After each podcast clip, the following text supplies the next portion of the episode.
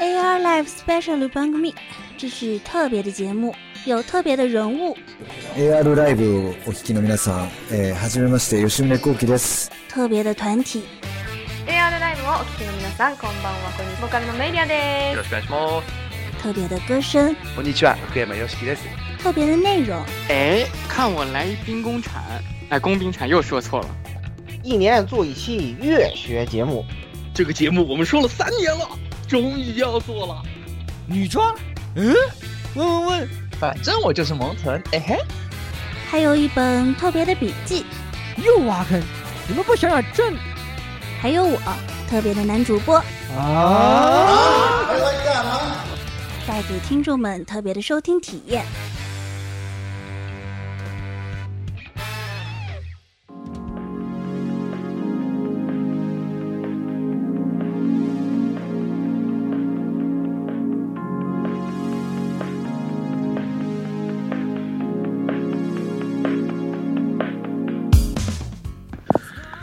各位听众朋友们，大家好，欢迎收听 AR Live 第 SP 一百零六期节目。我又是你们的泰拉历史唯物主义者老顾啊啊！咱下面这个另另外一位这个唯物主义者呢，可能正在亚空间之中，困在亚空间之中，我们现在联系不上他啊，这个就没有办法了啊！这个这个星宇通讯不通啊，没有办法。啊，星语者说的都是谜语，他跟星语者一样说的都是谜语，我也听不懂啊，是吧？这个没有办法联系不上他啊，所以说今年只能有一人这个还留在这个这个神圣泰拉的这个啊，我来给大家这个继续讲了啊。当然，这些本来这期节目不在规划之中啊，你们想想听的这个方舟听友们啊，你们还得感谢某某某个不知名的这个听众啊。他居然在我们二零年那期节目之后，就是每隔一年催更一次，好吧？我真的就挺佩服的，在评论区，这 有点让我顶不住，好吧？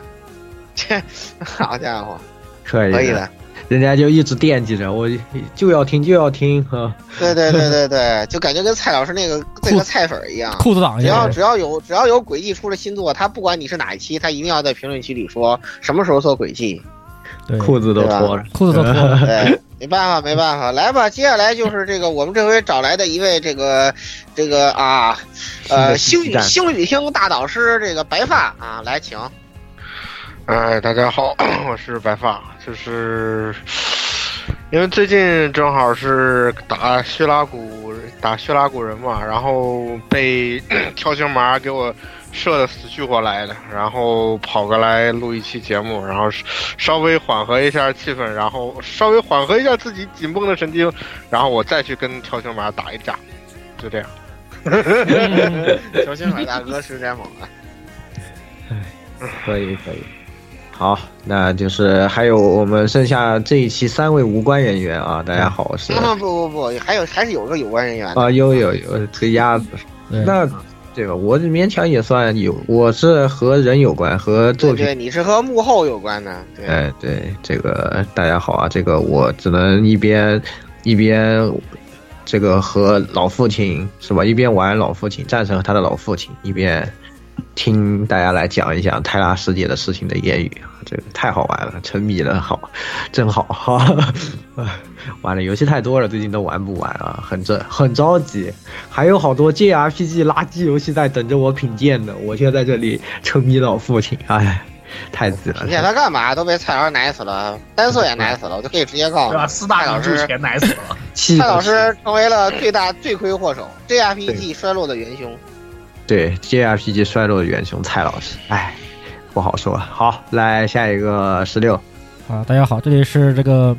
这个老父亲真好玩，对吧？这个现在是一个多手并用，听，在同时在打 PS 五游戏的时候，还不忘另外另另外再再用再用意念去念这个炼丹和这个咏唱咒语的十六爷小爷。嗯，这他现在是这这个高级咒语学者啊，这个高级炼丹术士啊，接下来就要考取国家炼丹术士的资格，现在已经在准备我们台各种形象的这个。奇美拉是吧？这个合成合成图的奇美奇奇美 拉奇美拉制作中，好吧？呃，就是 大家可以敬请期待。现现在有两版，我现在是手里面有有两套方案，正在慢正在慢慢填补这个方案的填充内容 啊，填充内容。点 JP，啊，没有没有没有没有那么夸张，好吧，啊，没有那么夸张，哎，还是正常的东西还是比较多的啊。当然也有一些这个原始形象的问题啊，就是，哎，其实我发现在炼丹过程中，我发现了这个炼丹的时候啊，这个跟我们人跟我们这个这个这个人设是非常符合的啊。比如说老顾，对吧？这个老顾作为我台第一欧皇，这个出图率高的不要不要的啊，随便怎么出就是随便怎么画，他就是可以出图。啊，对我我在我赛美良最近那个这个九发单抽出了四个 SS，OK OK OK OK，还有还有这个还有还有我台第一这个这个指定女主播是个言语是吧？啊，他这个我啊。我画他的娘画的时候，怎么画的怎么怎怎么画怎么有，AI 很懂啊，哎，对吧？可以的，可以啊，对，言语那个七娘，我觉得也挺好看的，真不错。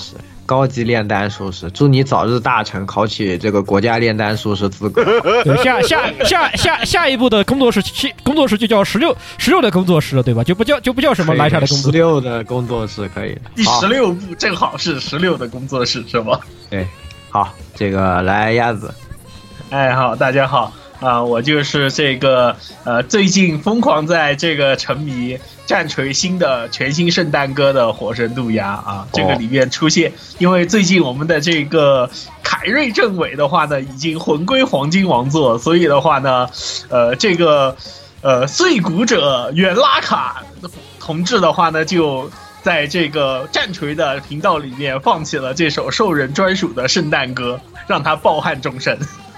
好家伙，反正这一期是吧，也是某种意义也是战锤节目是吧？这个你又可以，你们又可以在这个泰拉里交流战锤，没有任何的问题嘛，对吧？是的，那也是今天的专题应该也会很长啊，赶紧把时间交给老顾、白发和鸭子来。嗯，这个 这个话还是要再这个完善一点，是吧？在这个方舟里交流战锤，再说一点是这个战锤人在交流过程中诞生了方舟，对吧？这这是一个双向奔赴的过程啊！哎，我必须得说，就是自从这个进了锤坑。对吧？我就觉得这个看这个《明日方舟》这个故事的舞台叫泰拉，我就特别的难受。好吧，这个一会儿我再再说啊。当然，这次我们先明确一下这次这个这个话题啊，因为这两年多，《明日方舟》更新了非常多的内容啊，特别是在这个水神节奏之后啊，整个的内容创作团队的这个风格啊发生了比较大的变化。而是但是呢，我们这次呢就抓重点啊，就是正好这期节目上的时候，应该是我看看时间，应该是这个叙拉古人活动刚结束啊，然后呢，风雪国境复刻还没到，因此呢，我们就抓这个半周年高质量剧情啊。上次我们两年前的节目说的是这个怒嚎光明，那我们这一次呢就，哎。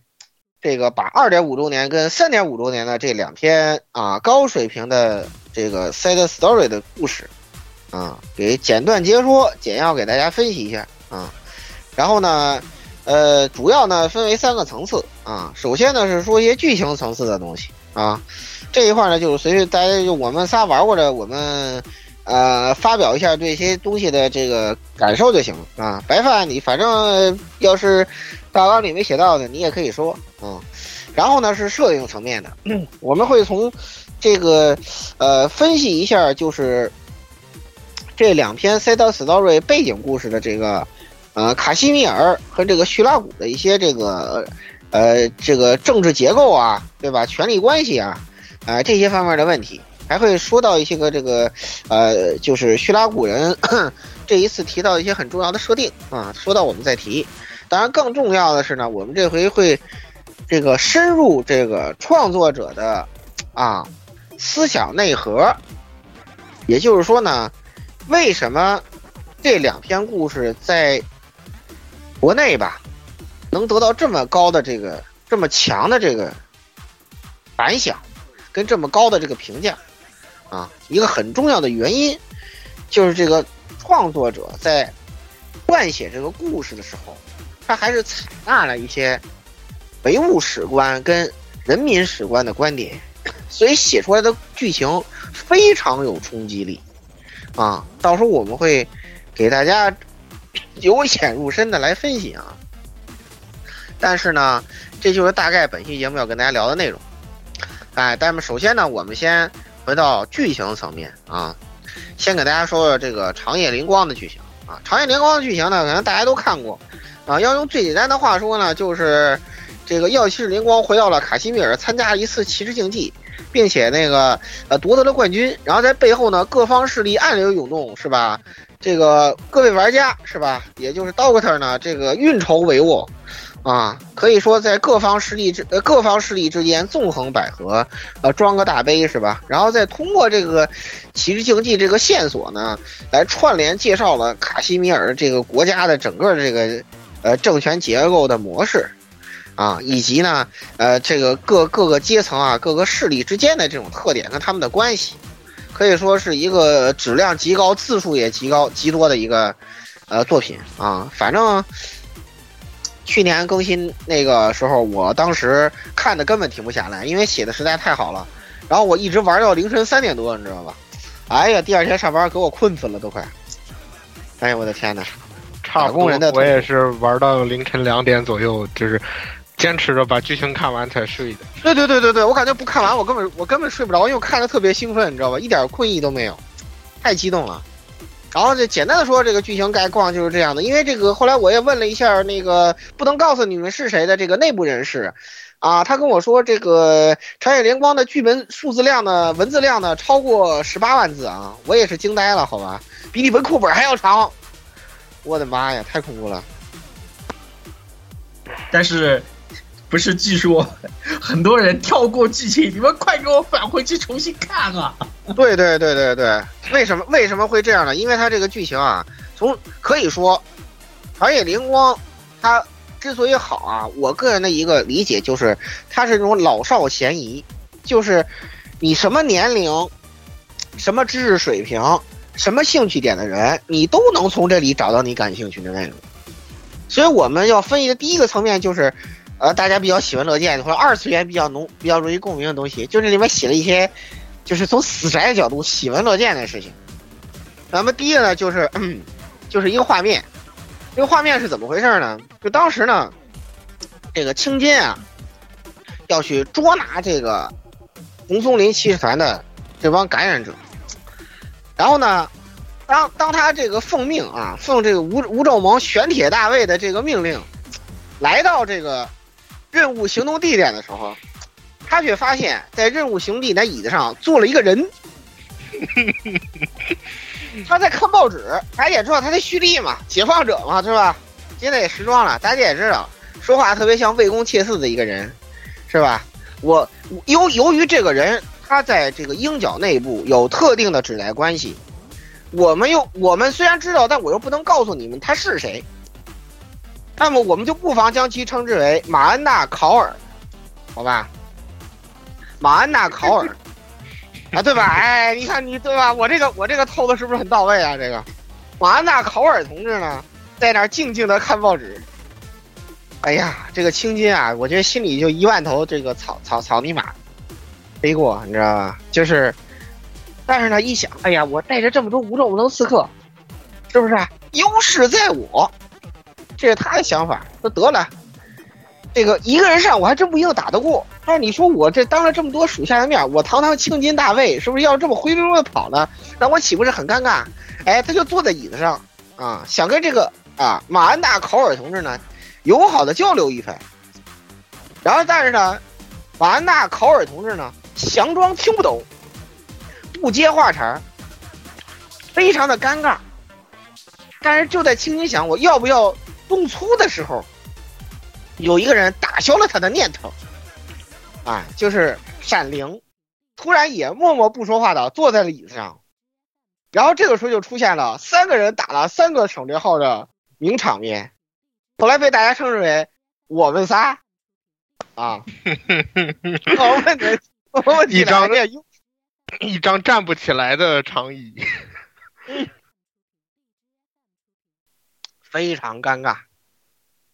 然后两个人出现的时候，青金琢磨了琢磨，是吧？你觉得这个除了我我一个人打不过他俩啊，加上其他人也打不过。琢磨了一下，是吧？溜了啊，溜了。然后后来顺便说了一下，这个这个当时他那个 CG 画面呢，是因为他一开始是一个人嘛，后来两个人，后来变成三个人。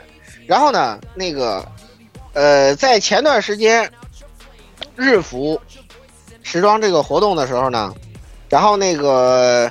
呃，很多那个日威就是日威就把自己的头像放到那个椅子上去，非常的搞笑。当时不是当时有一个就是热衷 cos 成那个武藤游戏进行进行的进行直播的那个天下桑，就是把自己把自己的头像就是在那个谁出来以后。放到了椅子另外一边，然后他接着点，就分毫不差的自己的脑袋出现在了闪灵的脑袋上。对对对对对对对，天下天下仓可逗了，天下仓天下仓这个这个在国内这个也也有 B 站也有账号，然后如果能能看油管的也可以看一下他的直播，非常有趣，好吧？他这个人这个人 最近偷偷的跑去退吃完补录阿看去了。对对对对对对对对对。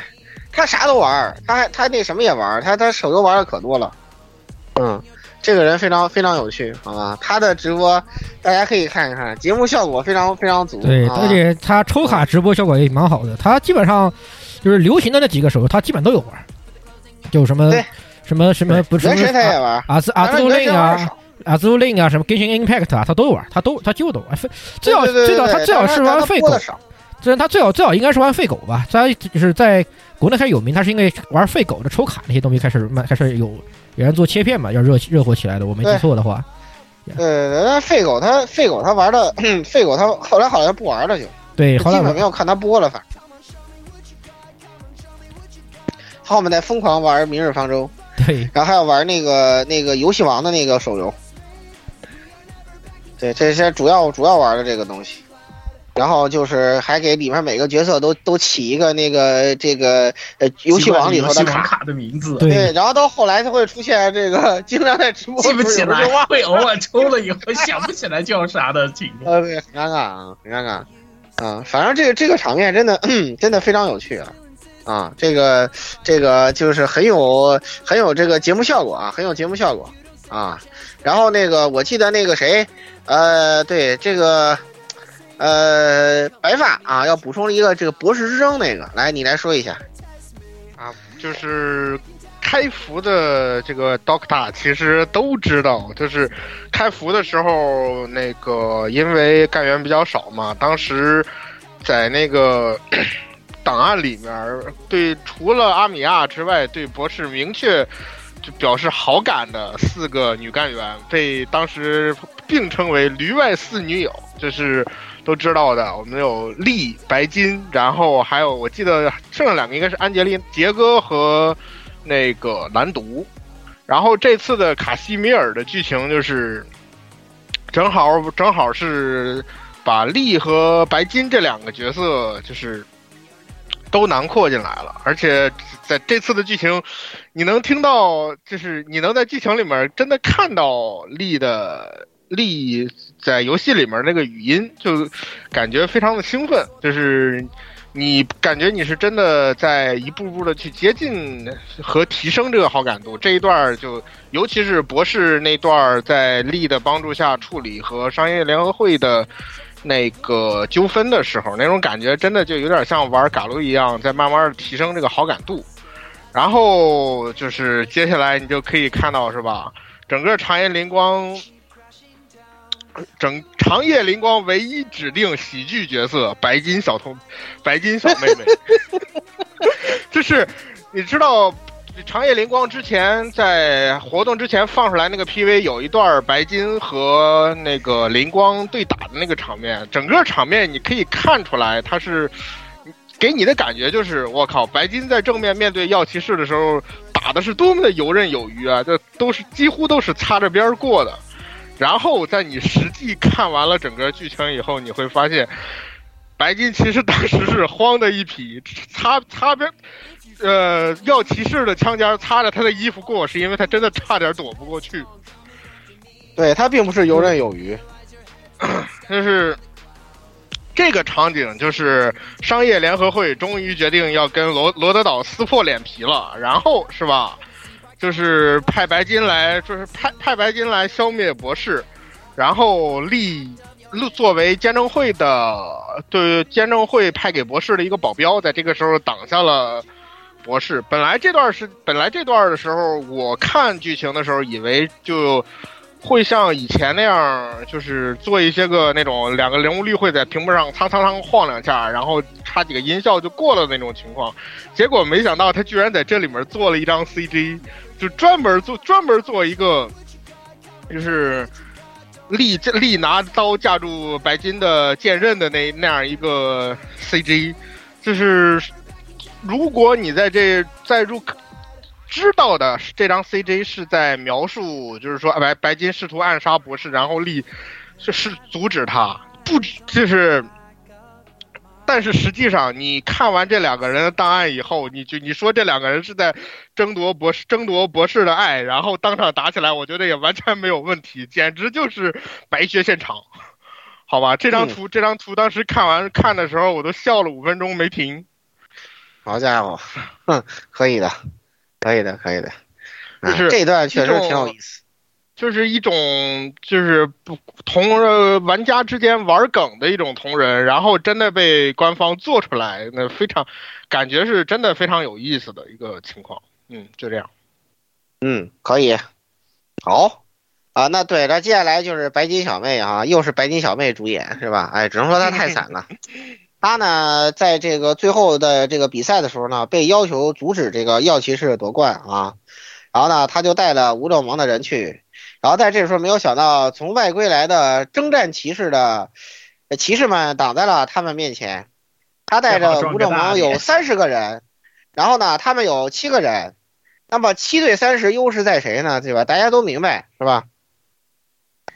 呃，然后就出现了这样一段对话。你们七个人就要对付我们一整个无正盟小队吗？然后对面说不，我们上三个就够了。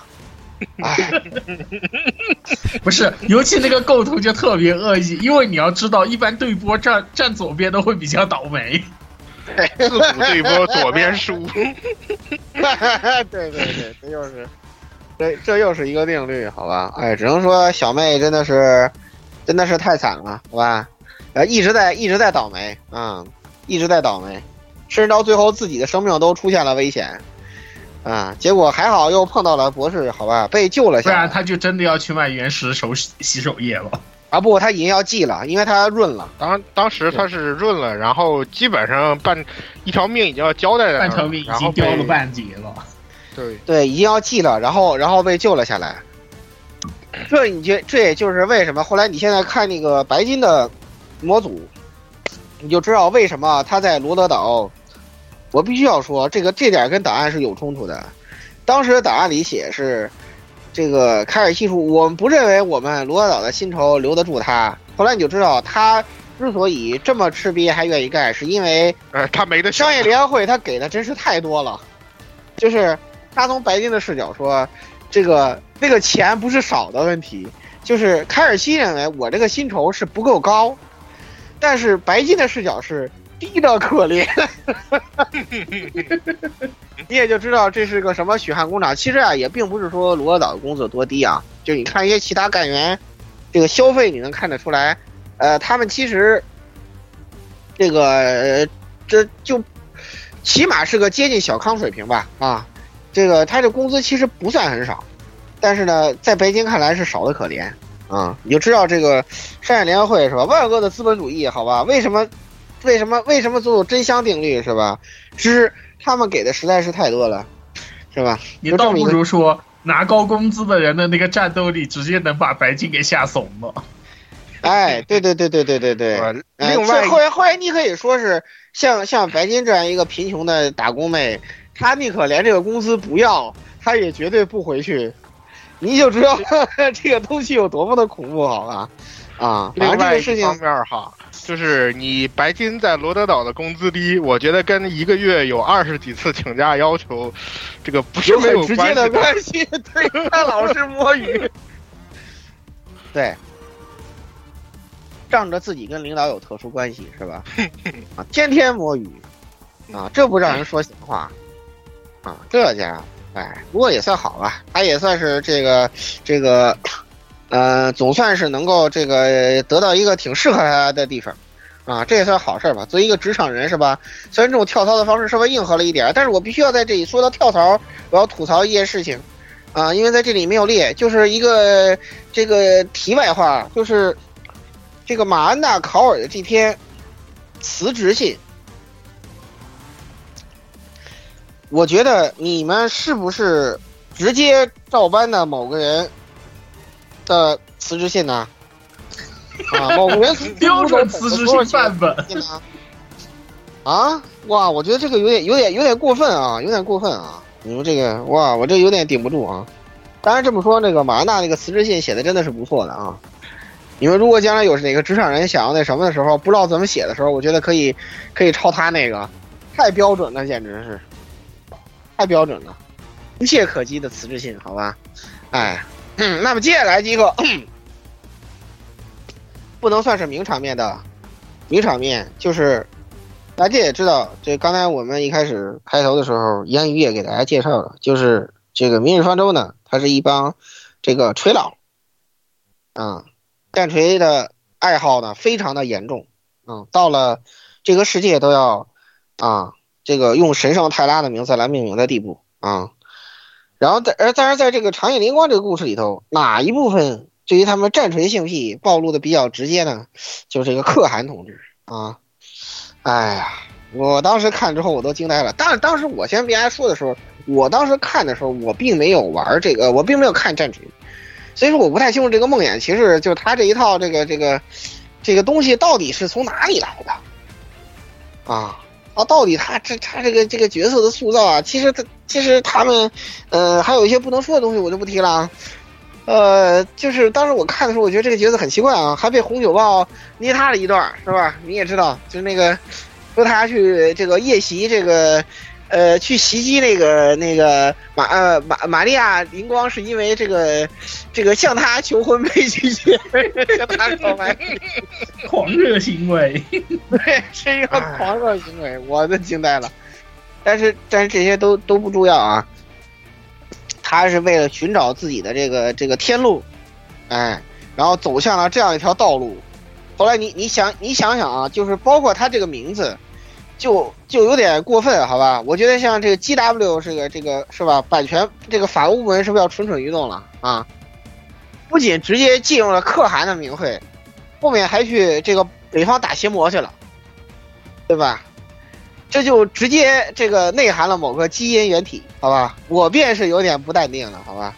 然后这里我们肯定要请出这个火神毒鸦了，来给大家这个介绍一下。你是指介绍哪一部分？介绍梦魇骑士。你要介绍可汗，我也不反对吧？你给大家科普一下。哎，算了，我我也就不提这些了。我觉得个，我反而是觉得就是你，呃，就是。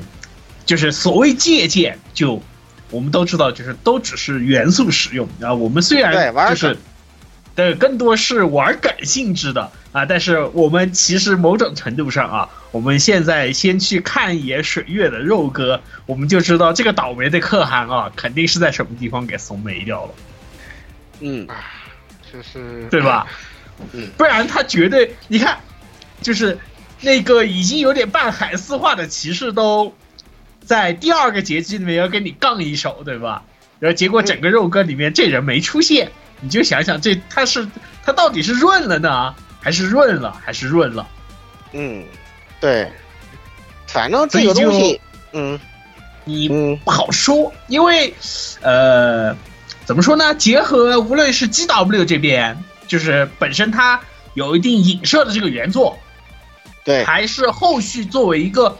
故事来讲这个东西来说好说的话呢，就是现在是属于话不能说死的阶段，因为后面是个什么情况，人家还没写，我们也不好猜，对吧？对，对，在《长夜灵光》故事里，最后只提到了一句，那个他这个在乌萨斯北部边境的士兵，我听到了这个这个可汗的这个千军万马的声音啊。当然反正他跟他肯定有人跟老相好给杠上了，但是问题他后面是个什么？嗯，没写，所以我们也不猜。对对对，我们也不猜，而且而且这个角色可能是大概率可能是不不不不会登场的。对这点，我们倒是可以给大家这个这个不能告诉你为什么的，给你剧透一下。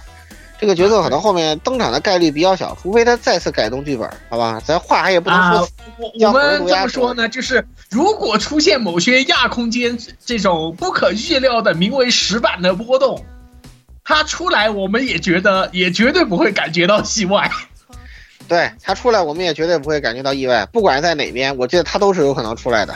对对，不管是在但是 G W 就是这边还是在鹰角这对，边，我觉得主主要是要看另外一边那个亚空间的波动会不会导致一些全新的进展。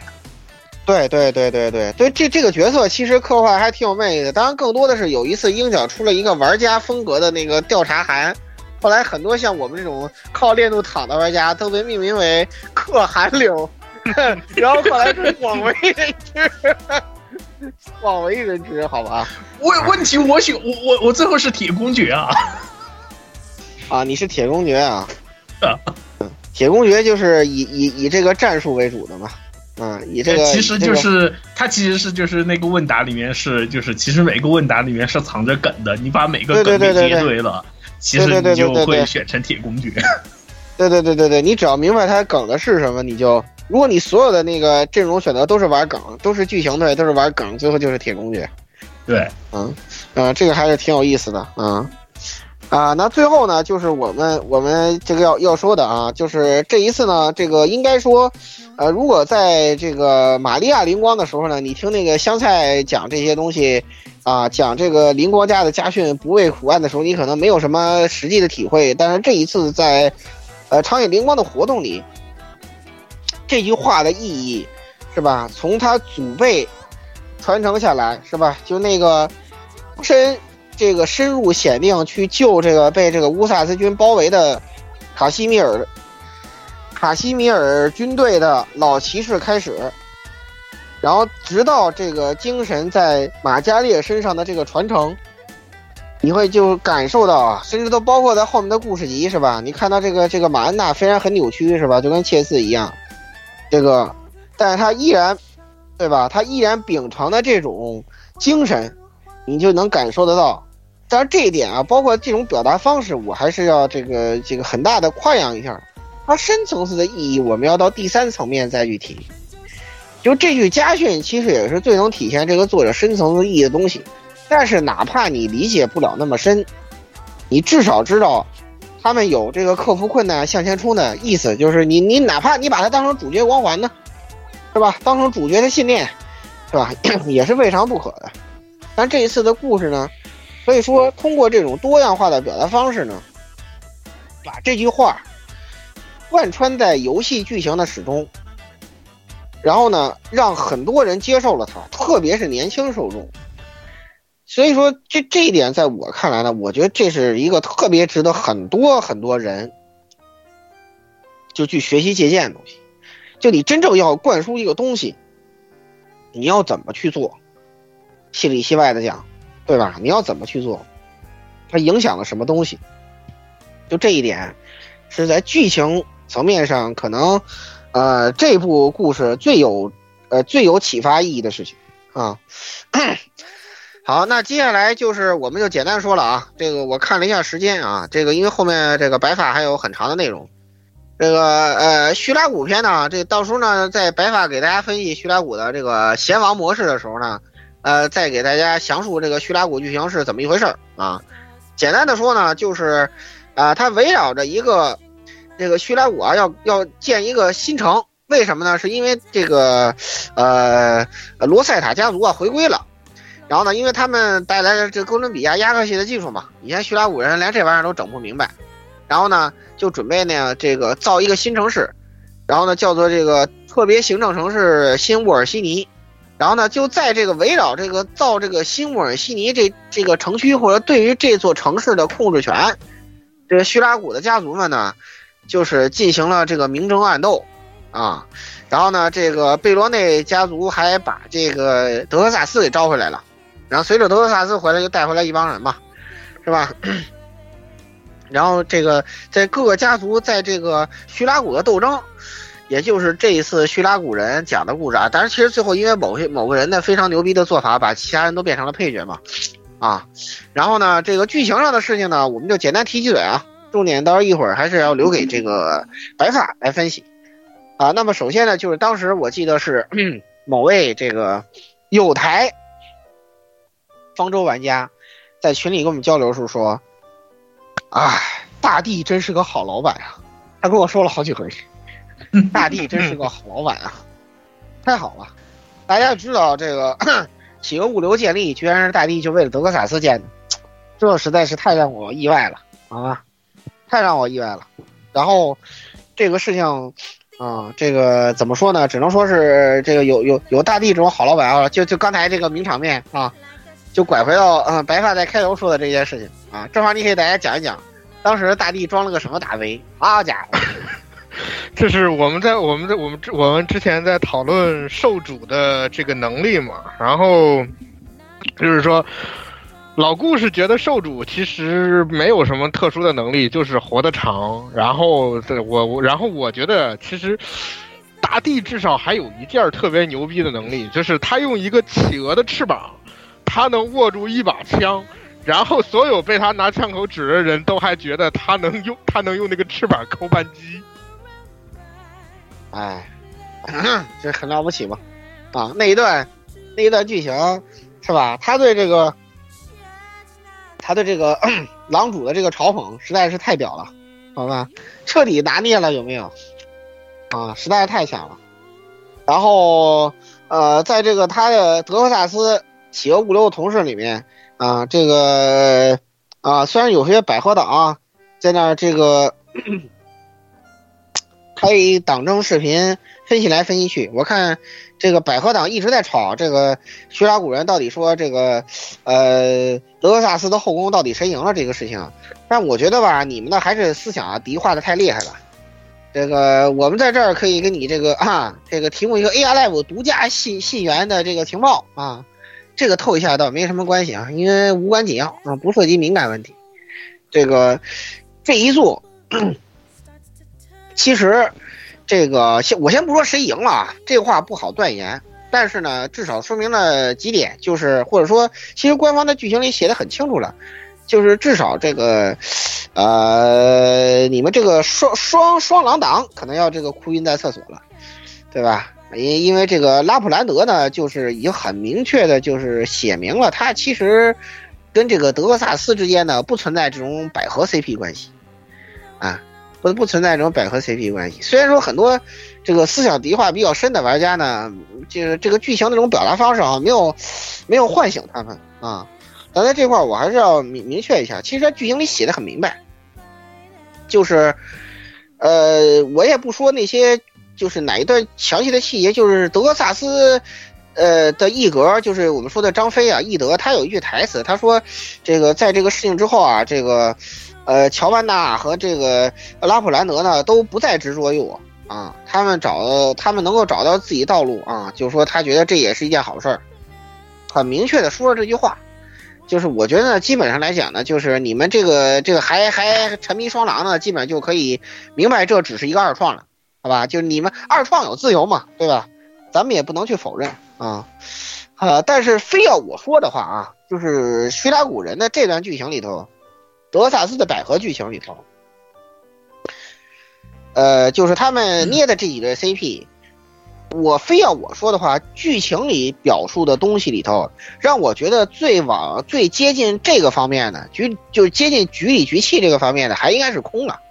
啊，应该是空了。其实其他乔万乔万娜就，当然不用说，那个就算是那个等天使的话，其实他那个性格，就是也不是那种，就是也不是也没有什么局味儿。说白了，他那个剧情表达的方式也没有什么局味儿，啊，呃，当然你不能把话说死吧。但是因为能天使还有别的 CP 嘛，对吧？啊，看过那个舞蹈仙路的也知道啊。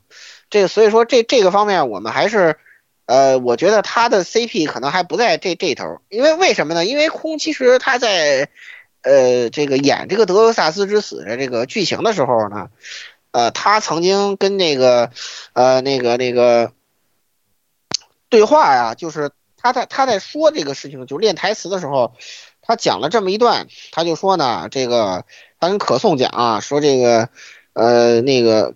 呃，人家可颂能天使在对完台词问他说：“你怎么做了这么多准备？你一个演偶像的，怎么还磨练了歌剧的技巧？”他就说他觉得这个德克萨斯啊，早晚一天会走。然后呢，就说那个呃，这个呃，不知道他会走到哪里，也不知道我能那个什么多久。就他，其实你看那些人，就是没心没肺那种好伙伴来讲，他是在这所有人里头想的最多的。是真正就是他是觉得就是自己的未来应该跟德狗绑在一起，然后甚至为此磨练了自己的技巧了，对吧？跟能天使那种大大咧咧哥们之情啊，或者那种对吧？其他那人那种兄弟情谊啊，我觉得或者叫姐妹情谊啊、闺蜜情谊啊都不太一样啊。他是真正往着就是我就要跟你在一起的这个这个觉悟去做准备的。所以说，我在在这我看来，我觉得至少在官方的笔触里头，给我的感受，可能空是比较认真的啊。我个人我个人的一点看法啊，对啊。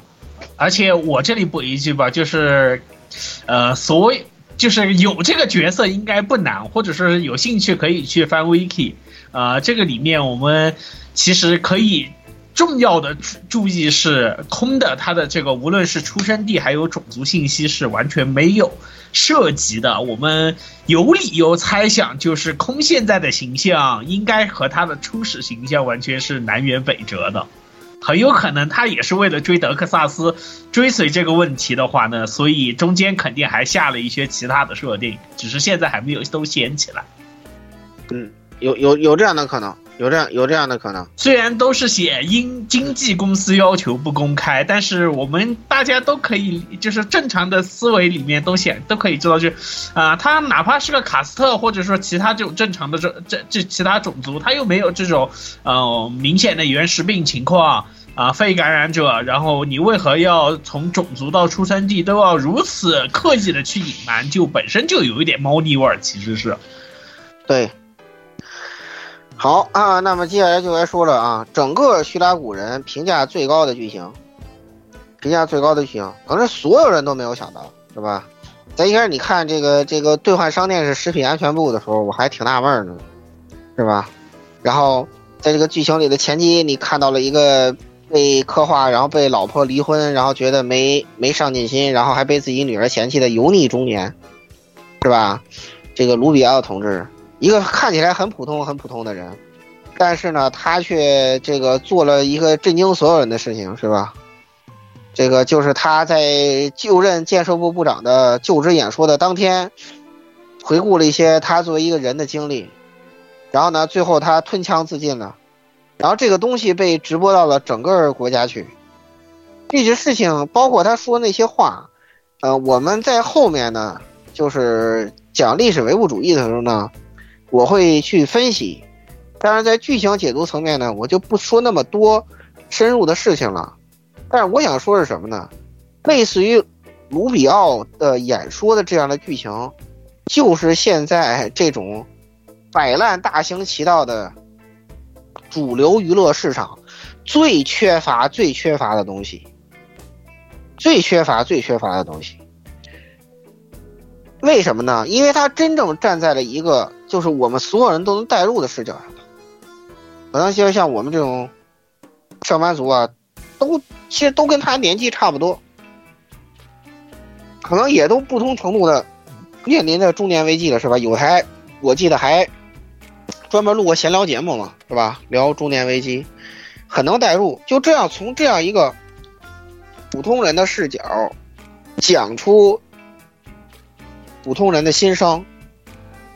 就展现，就是我虽然微薄，但是我非常强大的力量。就看起来我好像很渺小，但是我做到了我一个普通人所能做到的最大的努力，对吧？比起这种现在到处横行的异世界外挂主角光环来说，远比这种东西要更能打动人。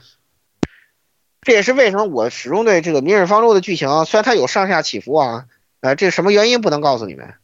这个对《明日方舟》的剧情评价比较高的一个原因，当然不止《明日方舟》啊，当然那个那个呃，《原神》做的也很好，嗯，那个就最虚迷那些剧情写的也很好，就类似于这样这种手游剧本的这种高质量剧情，是现在主流作品特别特别缺、特别特别匮乏的。就像我们上期猛烈批判完的算那样，这都都现在都做那样的东西，对吧？就这种创作的境界的这种差距啊，真的，如果现在真的主流作品能写出这样剧出来，我估计得得得爆炸，知道吗？那那这个口碑绝对上去了，玩家绝对不是不想看好东西。你您看为什么那个 《边缘行者》的这个是吧上映，让这个二零七七的口碑拔了这么多？就因为你真正认真做的东西，还是大家还是想看，所以我这希望就是也在借说这个剧情吧，就是我希望就是这个这个主流你们摆烂适可而止，好吗？那摆烂适可而止，包括当时在他要自尽的时候，那个本来作为这个呃萨鲁佐家族的这个刺客要来杀他的这个洗车工丹布朗，也也被他影响了，对吧？也就是说，其实我们普通人，并不一定是真的愚蠢，对吧？你看最后他跟萨鲁佐老爷说的那些话，丹布朗跟萨鲁佐老爷说的那些话，其实他一直都知道。有时候我们只是，就像以前我们在上学的时候看鲁迅先生的小说那样子，只是变得麻木了。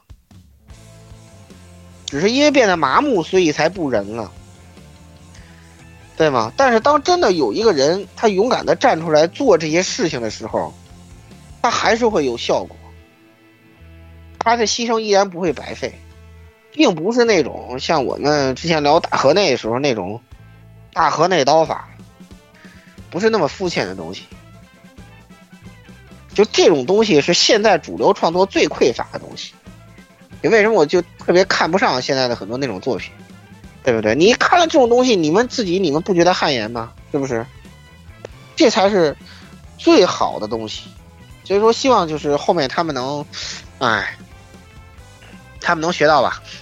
啊，最后我再说一个，然后交给白发去说他那个，那是他家的，因为是这个呃，这一次呢，就是我们刚才也说了，就是。呃，拉普兰德萨鲁佐呢，就跟德克萨斯呢走向了两条不同的路吧。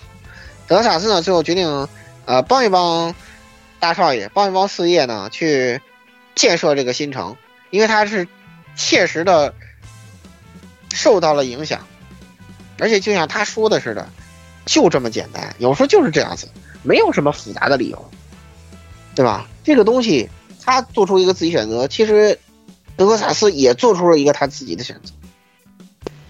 对吧？就是他实际上等于决定去，他也就他不再是仅仅是以癫狂来逃避对于这种家族命运或者对于叙拉古现状的一些不满，他真他这次真正决定去获得这个能力，当然他这获得能量的方式，我觉得还是太中二的，太二次元了啊啊！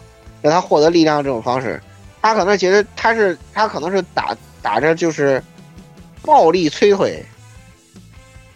物理消灭各个家族的方式啊，他打算以这种方式来改变啊。那几个年轻人各自有各自的想法，但是基本上来讲呢，这个二二二狗相争呢，基本上就是两个人决定性的走向不同道路的一个这个分界点。就是拉普兰德在这次交交手中，他明白自己追求的东西不在德克萨斯的身上。所以他后来离开了，好吧？所以我现在希望你们百合党这个虚空吃糖之前，还是要把剧情看得明白一点，啊，这个也是得到我们这个内部消息渠道官方确认的东西，嗯，就是这一段剧情，还是我觉得还是写的不错的。后面白发还有深入分析，但是你先说说那个你后面想说的这几个这个法官的事情吧，还有那谁的事情，那白发。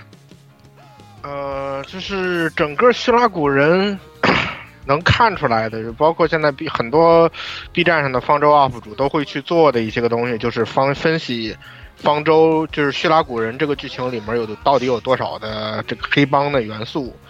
但是我我就想在这之后再补充两个东西吧，一个是其实我们都知道，就是意大利，其实古罗古罗马，意大利它的首都是罗马城嘛。然后，其实整个叙拉古的这个设计里面有很多这种，就是说古罗马的元素。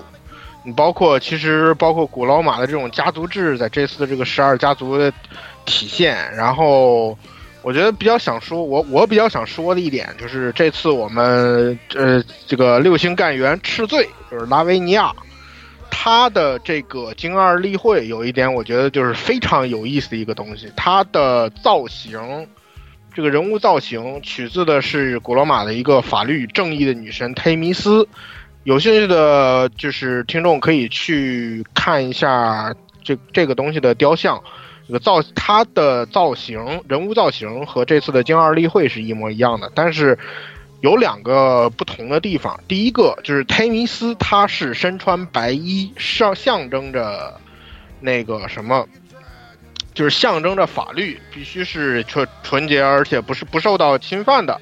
然后，但是另外一方面，它有一条眼罩蒙眼，就象征着就是说，执行法律不会一不会因为说我所看到的东西而发生任何改变。哦，法律的执行必须是公正的。然后，但是你们抱着你们在知道了这两点之后，再去看赤罪的这个例会，就会发现非常有意思一个事情。首先，赤罪穿了一身黑衣，他完完全和忒弥斯是反过来。再其次，就是赤罪的眼神儿，他不但没有眼，不但没有戴眼罩，他的眼神还非常的坚定，就有那种炯炯有神的感觉，是那个。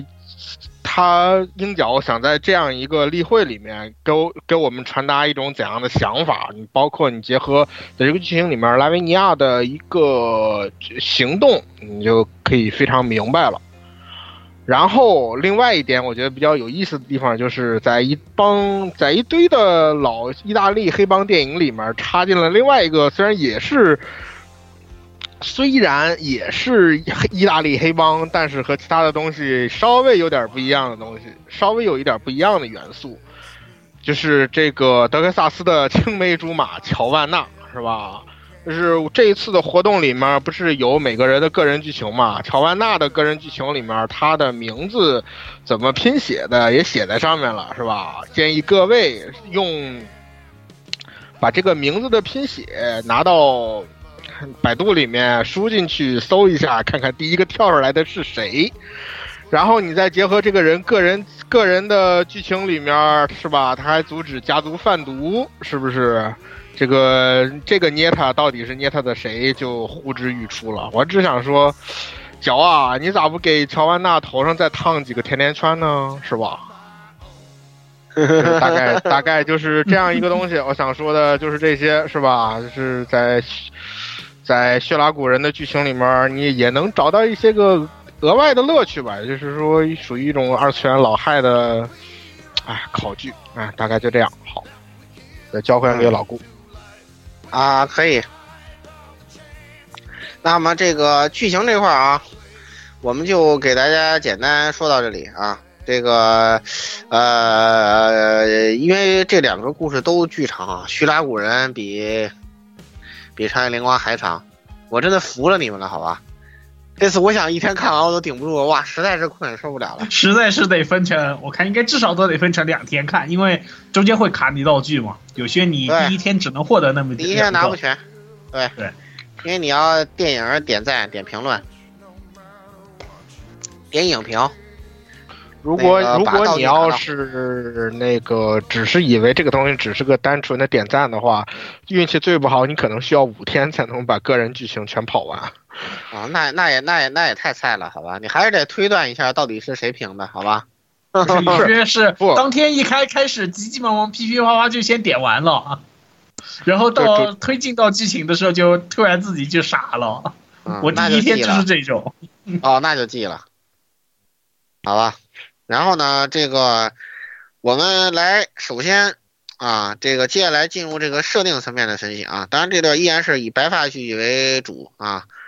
首先呢，就是我们回到 长夜灵光，长夜灵光呢，其实给我们大概说了一下这个卡西米尔的这个权力结构，也就是说，它主要呢是由代表这个资本家的商业联合会跟代表骑士阶层的这个骑士呃监政会啊，就是监督骑士协会。其实骑士协会嘛，就是主要他们是管竞技骑士的嘛，实际上是一个由商业联盟主导的组织啊。然后呢，呃，在这个商业联合会里头呢，还有一个在剧其实是独立的啊，但是实际上在剧情发展中受雇于商业联合会的，就是这个无证盟啊，他是一个算是雇佣兵吧，刺客。然后他在在卡西米尔历史中的身份还其实还蛮特殊的啊，有那么点阿萨辛的味道啊。对，然后再有呢，就是那个在这个剧情中没有什么存在感的国民院啊啊，然后那个正好这个分析了一下啊，可以，你都写这么多，来，你给大家说说吧。不是你是不是叫错人了？啊，对，那个谁，哎，不好意思啊，我这透透露错了啊，这个，哎，完了，完了，完了，完了，这个，这个，这个，不小心把实话说出来了。这个白发剧来给大家分析一下。啊，这是没关系，会逼掉的，会逼掉的。就是卡西卡西梅尔的这个故事剧情，就是摆现在你你去看回去看这个剧情的话，摆在明面上的是监证会跟商业联合会之间的一个斗争。但是实际上，这个东西的本质上，本质它写的是卡西米尔这样一个可以说是松散的国家结国家，他去进入，他尝试进入近代，他尝试进入近代化，然后完成向现代国家蜕变的这么一个过程。但是在这个里面，其实虽然国民院不如监政院，不如监政会和。商业联合会那么有存在感，但是其实它才是整个卡西米尔的一个最高最高的那个这执法机关。就是去你去找一下长野林光的文案，你会发现，国民院之所以没有存在感，是因为它出现基本都是在报道说谁谁谁又在受罚，然后谁谁谁对国民院对谁谁谁提起质询，就说明。在这个在卡西米尔，其实商业联合会还并没有说真正成为政府的一部分，真正行使政府的执法监督机构、执法监督的这样一个职能，还是在国民院上。然后甚至说监政会都没有权利说私自去绕开国民院去做一些个事情。到到最后，他要做的东西还是还是要去向那个国民院。汇报并且负责的，然后就是作为剧情的一个主主要的那个什么，就主要的一主要的一方吧，就是商业联合会。你比较熟悉西方史的那些个朋友们，应该会应该能发现，就是商业联合会走的是那种，就是欧洲那边比较经典的。就是资本发展到一定程度，然后尝试从那些个封建领主的手里面去获得权力，然后夺取他们的权利，建立自己的，在政治中逐渐插手，然后或逐建立起自己的政府的这样一个结构。但是和现实中不一样的是，在卡西米尔的这个商业联合会，从刚开始发展就呈现出了一个非常。现代化的资本主义的这么一个形式风格，就是你看，包括说，在竞技骑士的赛场里面投入无人机是吧？你只要打落打落无人机，你就可以给自己的，你就可以给骑士送上，你只要打赏，你就可以给自己的骑士送上支援用的无人机。讲道理，我记得现实里面就是这种给主播打赏，然后让主播获得。一定的助力，这样的游戏好像是前两年才刚开始发展起来的，就是对商业联合会属于是一种出道即巅峰的状态，但是相对来说，在这个里面，它对于权力的，就是抢、争抢也好，还是说就是说窃取也好，相对来说反而还是处在一个比较原始的状态，就是一方面，你可以看出来是在。剧情里面的平民的认知里面，国民院实际上还是实际上是掌握在商业联合会的这样一个手中，是还是说商业联合会希望怎么样，然后国民院就会下达怎样的判决。但是另另外一方面，就是商业联合会同时也会通过这个骑士协会对一些个。老牌的 征战骑士家族也会那个利用他们，就是怎么说呢，有点那种就是逼人下海的感觉。你看，明明骑士协会在这个里，在整个的长夜灵光的剧情里面，没有去说，没有指挥任何一个征战骑士的。这样一个权利，所以我猜测他应该只是负责去调度调度一些竞技骑士，然后负责他们的商业活动的这样一个组织。但是在霞光的资料里面，你能看到，就是骑士协会可以指使，可以对灵光整个灵光家族进行一个指使，就是说你们家族已经二十年没有出一个大骑士了，你们必须得给我出一个。所以我推测就是。商业联合会已经实质性的去控制了这样一个骑士协会的行动，就是说让一些个相当于说退伍军人这样退下来一些征战骑士，让他们变为竞技骑士，再进而用骑士协会去控制他们的一切行为，包括控制他们的经济来源，指挥他们去进行商业表演这样的一些个东西，来进一步的去蚕食整个的监政会所掌握的一些个军军队军权。然后另外一方面，直就是相对来说直接和监能和监政会去对抗，包括也是镇压自己手下的这些竞技骑士的组织，就是他可以说就是雇佣了无咒盟。实际上，到最后那个长夜灵光最后的剧情也暗示了嘛，说就是马安娜是认识无咒盟最上层的这些个。应该是，我记得是玄铁玄铁大卫，就是对玄铁大卫他们一起的，因为以前是，嗯，就是玄铁大卫，他们最后基本上是明示了，就是不仅玄铁大卫在商业联合会里面，而且在商业联合会里面还是相当高位，就是你可以理解为就是，呃，整个的无咒盟就已经演变成了商业联合会的一个。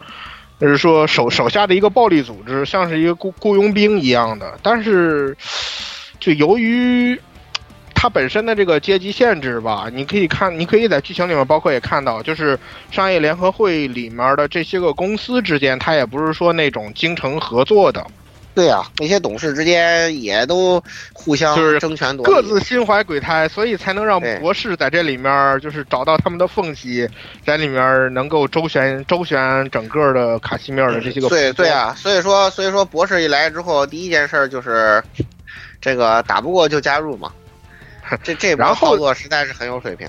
嗯，然后在这里面还有一波操作，谁是我们的敌人，谁是我们的朋友，我们先把这个分清楚，是吧？嗯，这个就很唯物了，对吧？嗯，对，我们要搞清楚主要矛盾。然后，在，但实际上，商业联合会的这样一种松散的结构，也是给也实际上就造成了他们对卡西米尔的这样一个近代化进程的一个十分缓慢的原因。就是你看，当监政监政会真正决定说。我要我要掌控大骑士岭的这个情况，我决定要派军队入城的时候，实际上商业联合会手里面的这些这些力量，并没有能真正正面上造成对对征战骑士造成一定阻止的能力，也就造成了我们白金小妹的经典名场面，是吧？对，然后。主要是征战骑士，其实本来在这个国家里头，由于这个商业联合会对于权力的攫取，它相对已经比较被边缘化了，让大家更沉浸在资本主义的纸醉金迷之中。这是这个故事里头着重强调一点。很多人对此进行反思，包括有些竞技骑士其实也不甘心当这个商业联合会的广告背景板吧，对吧？但是因此，这个这一次他们的这个。对吧？回归这其实正是因为曾经有这么一批人，是吧？就是受了银枪天马的这个这个精神的感召，救命之恩吧。对，他的精神传承了下来，也不是说那些人所有人都有救命之恩，而是说那个精神传承了下来。后来那句话刻在了他们每个人的这个盔甲上吧？对，对吧？这个精神后来。就是传承了下来，而这种东西是不会被这个是吧？资本资产阶级糖衣炮弹、资本主义糖衣炮弹所腐化的，是吧？这也是作者想着重强调的，这一点，这也是这这个故事的这个感染力所在嘛，是不是？对，当时那个场面，如果是这个高质量动画拍出来，那个银枪，呃，骑征战骑士们进城的那个场面，那一定是非常壮观的啊！哎，白发继续，但是，但是商业联合会在整个卡西米尔的这个进程中呢，也不能说是完全做了坏事，就是他只能说他在自我扩资本的那种自我复制和扩张，以及卡西米尔作为一个传统的国家，面对外敌欺侮，面对外敌那个面对外敌压境的这样一个环境下，他优先选择了资本主义的这样一种发展道路。但是，他给卡西米尔带来的另外一方面的一个进步性在于，是感染者作为一个作为一个。就是在曾经的卡西米尔，应该也是被边缘化的一个群体，它能够被商业联合会给拉起来。就只要你有资本利能被资本利用的价值，我就会把你接纳进这个社会，然后把你放到聚光灯下。呃，在竞技骑士里面，很大一部分程度的，就是，呃，这个。感染者骑士的这样一个阶层，就是这样被商业联合会给给拉起来的。就是很明显，就是作为感染感染者嘛，就是这这些个人，那个有这些人很多都不，之前应该都只是平民阶层，就是比较能打。当然，像辉豪那种原本就是骑士阶层，然后庶出的这样一个角色除外。就是你像唢呐这种。基本上原来就是平民，然后会比较能打，然后就被商业联合会找出来，就是作为感染者骑士站到聚光灯下去打一些非常残酷的比赛，来满足就是人们的一些个猎奇心理也好，就是追求刺激也好，这样的一个心态。是，虽然感染者在这样的一个环境下，他的生命确实是没有保证，但是你应该承认的一点是，确实商业联合会在这个过程中，他是在推进感染者能够正常的融入卡西米尔这样一个社会的。你包括说雪骑士啊，作为一个感染被感染者，他能够成为一些个普通的卡西米尔国民，就是万众敬仰的一个偶像。呃，商业联合会在这个过程中是是起到了一定的进步的作用的。你去看，就是药骑士灵光的那个秘录，就是在大赛结束之后，由监证会的征战骑士们去接管了整个的。那个大骑士岭的四座城的出入出入境工作的时候，实际上他们就是按照老一套对待感染者的那样一个手段，就是你不许入城，你的身上所有的威胁都必须得留在城外。而是虽然耀光在就是耀骑士灵光在这场在整个长夜灵光中，他是作为被监证会推动推动的这样一个姿态去加入了这场战争，但是。他本，但是他本身对待感染者的态度，实际上是由罗德岛作为后盾在存在的，而不是说做监证会的这样一个态度。也因此，在灵光的秘录结尾，我们能看到，就是要那个灵光和征战骑士们打了一架，然后以罗德岛的干员的这样一个姿态，就是允许。允许并且引导一些个感染者进入城内，获得一些个他们应该获得的东西，然后大概就是这样一个大大概就是这样一个情况吧。然后感染者在这个里面所占占据的这样一个阶级大概是什么？我想大概大家应该也都明白的，嗯，就不多细讲了。反正就是对。你这样，你这样去看的话，其实这是一个非常完整的，就是说资那个资本主欧洲那种资本主义社会到底是怎么样完成一个，就是像资本主义资本主义诞生的这样一个现代化国家，它是在它的诞生过程写的是非常详细而且明白，而且就是说。在这个过程中是那个很难得，就是没有出现那种除了灵光以外，没有出现那种特别像英雄一样的角色，就是他一个人就可以推动整个社会的进步这样的角色。所有人都只是都是在做好自己的事情，然后在这个过程中，整个社会是在潜移默化的去进步。就是我对长夜灵光的这样一个设定是这样去理解的。好，可以，可以，可以。然后那个，呃，总而言之呢，就是它这个国家的这个结构啊，啊，它更多在背后这个运作的东西，其实要比这个机构的设置本身啊，就是影响要更大。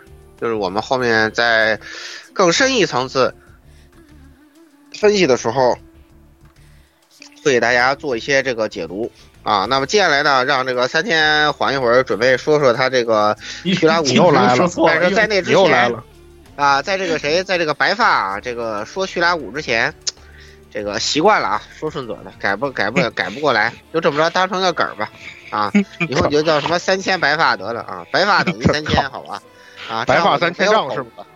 对，三三千烦恼丝是吧？就是对对对对对对对，三千根白发嘛，对吧？哎，你看一点毛病都没有。好吧，这就这就不是口误啊，呃，那么就是我们，呃，穿插一下啊，让这个白发呢，这个缓一口气啊，我说说这个，啊，在叙拉古人里提到的，然后呢，很就正好可以这个倒推分析泰拉古代史的一个很重要的设定，就是他现在终于把一个我们一直在想，但是没有。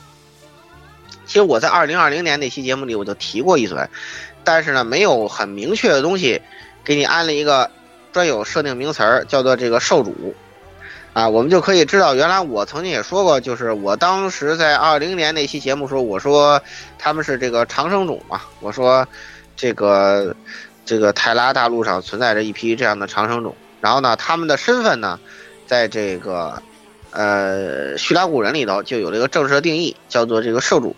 他们呢是一群类似于四零 K 古圣那样的存在，他们的这个呃存在本身啊，可能已经不再是一个呃生物本身的概念了，他们有点像某种意识的或者某种能力的集合体这样，就是有点像这个这个泰拉大陆的这个远古时代的这个谜题，应该是有比较大的关系的。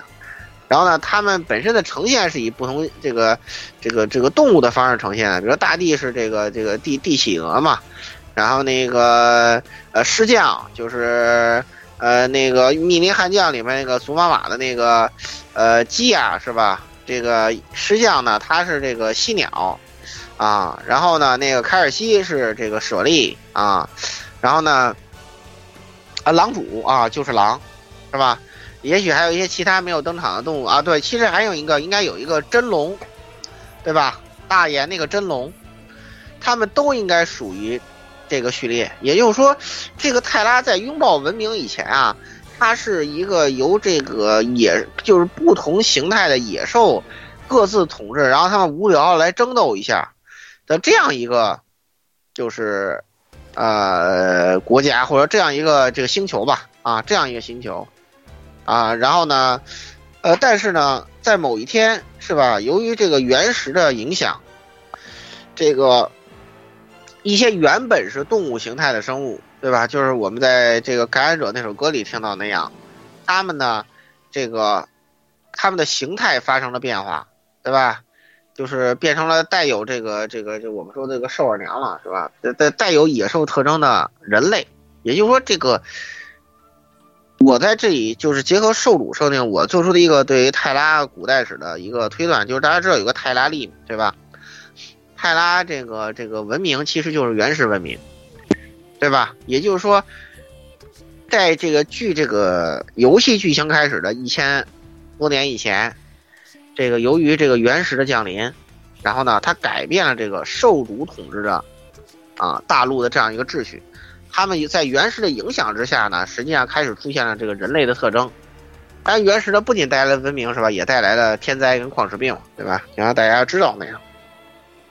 虽然有人据此说，这，虚假星空代表着这个他们经历了灾难，我看这未未必一定是灾难。也说，就是泰这个泰拉的古圣的受主统治的旧秩序，这个由于原石跟天灾的到来被被改变了。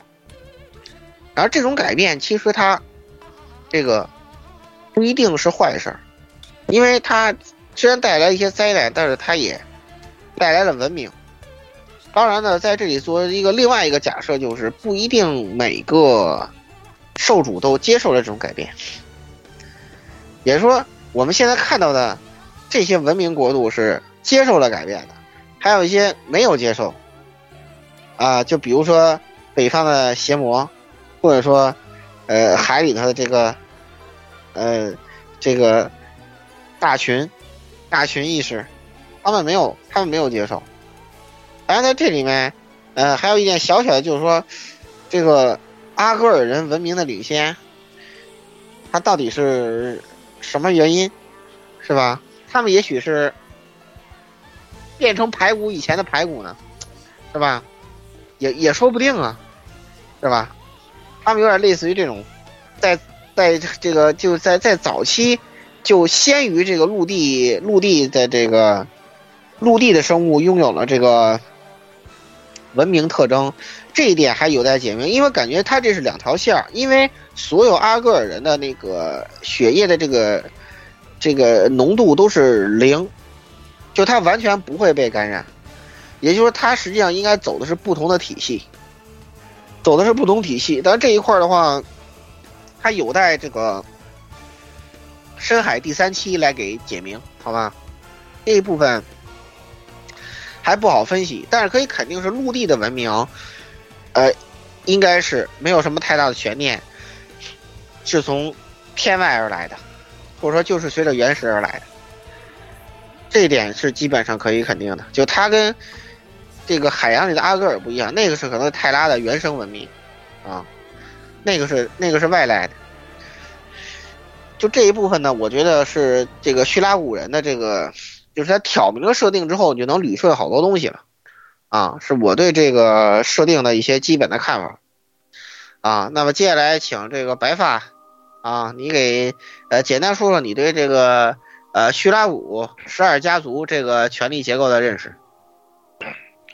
呃，就跟刚才在剧情里面，在剧情那段我刚才说的那样，就是实际上整个的。嗯，叙拉古人的这样一个故事结构，它除了捏它了大量的黑帮元素以外，因为本身原型我们都知道是某个是吧爱吃面的国家，然后它这个国家在古代的时候，就古罗马，他的制他的社会古罗马的社会制度更多很多的是融入在叙拉古的这样一个结构中的。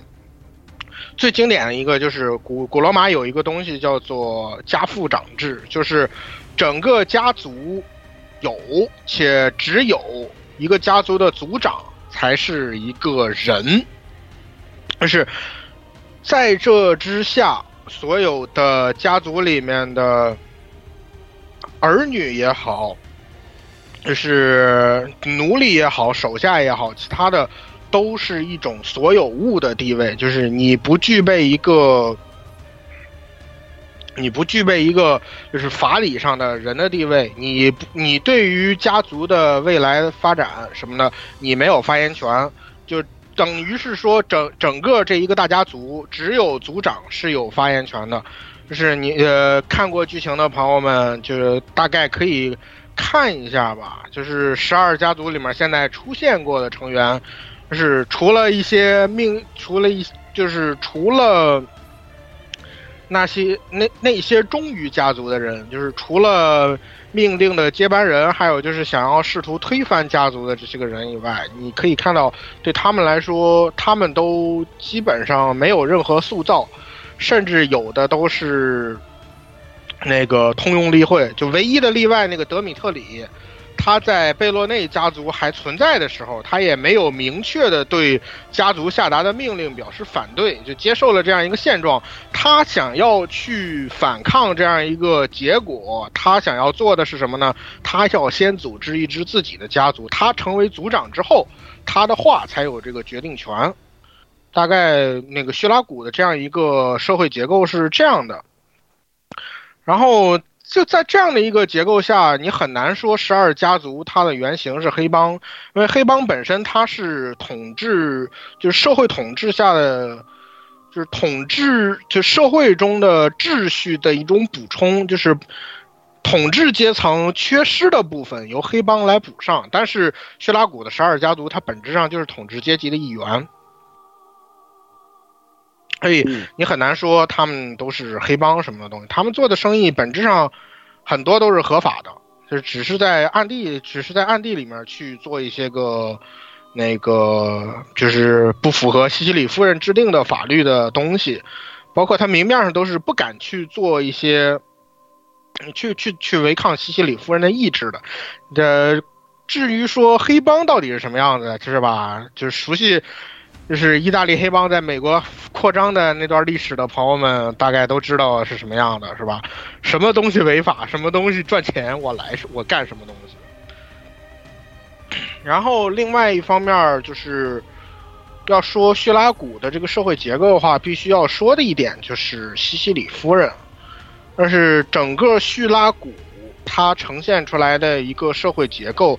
实际上还是方舟所比较所比较熟悉的那样一种贤王的结构，就是整个国家的领袖他必定是一个贤君，他他但是这个贤君并不代表他会领他会领导着整个国家走向光明，他只是他自身的贤明是没有办法改变整个国家所遇到的问题的，他所做的仅仅只是在这个。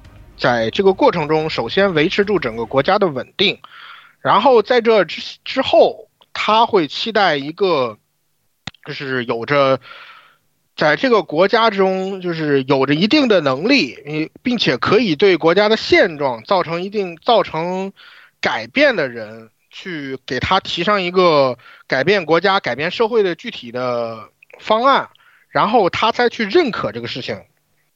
并且推行整个事情的发生，就是和现实中我们熟悉的那样一种社会变革的情况不同的一点是，在这个过程中，旧的国家领袖是对社会变革的改变，它实际上并不是起到一种主力阻力的作用，它相反而而言是一种助力的作用，就是。其实并不光是西西里夫人，就是你包括说像十一章里面的王维纳，实际上也是一种，就是维多利亚在期待一个贤君回归的这样一个作用。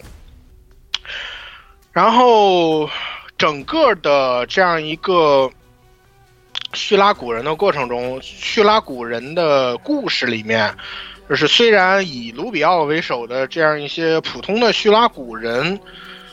去确实是在这个过程中，呃，是贡献出了非常有贡献出了名场景，然后也震撼了很多人的人心。但是你实际上去看，最后坐在西西里夫人面前，试图去推动叙拉古发生变化的人，这四个人里面，只有拉维尼亚是一个出身不明，大概率是个平民的法官。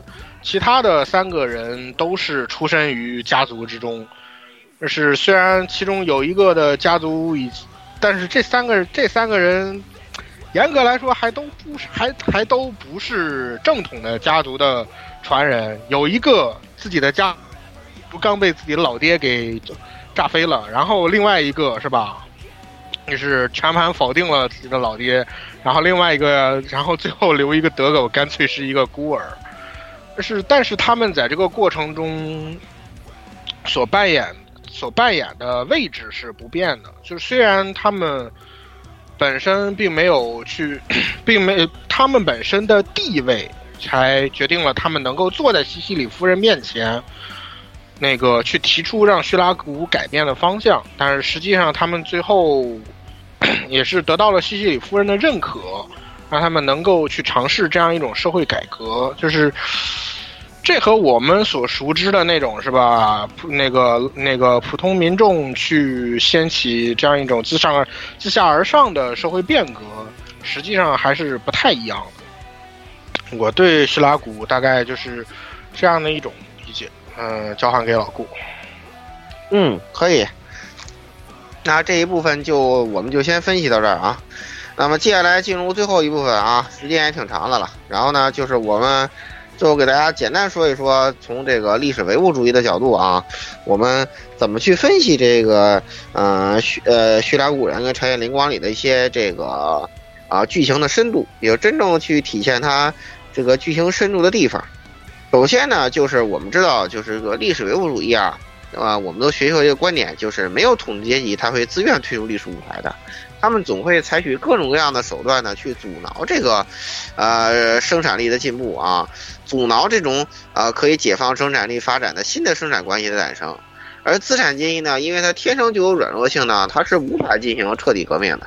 首先，我们可以看到的是，在这个，呃，卡西米尔这个政权结构里头呢。这个其实你的这个分析不完全准确啊，因为这个监政会啊，它名义上是一个监督骑士协会的这样一个组织啊，它不是，它不是它两者，或者你可以这样说，是骑士阶层与商业联合会啊，他们之间达成了一个妥协，因为骑士阶层它代表的是，就是旧有的卡西米尔，就你说的这种封建式的这种秩序，就相当于基本上卡西比尔的城邦都是属于骑士老爷的。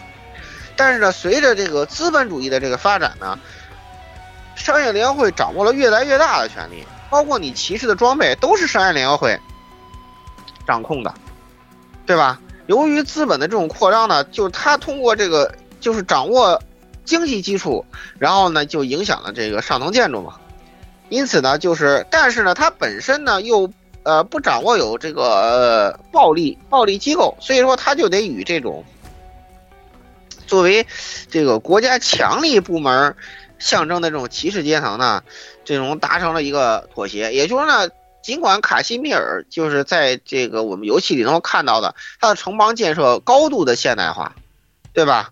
呃，而且它现在存在着高度发达的资本主义，就像你说的，还有连直播那种东西都有了。然后人气投票，你看那个竹骑士不人气特别高嘛，对吧？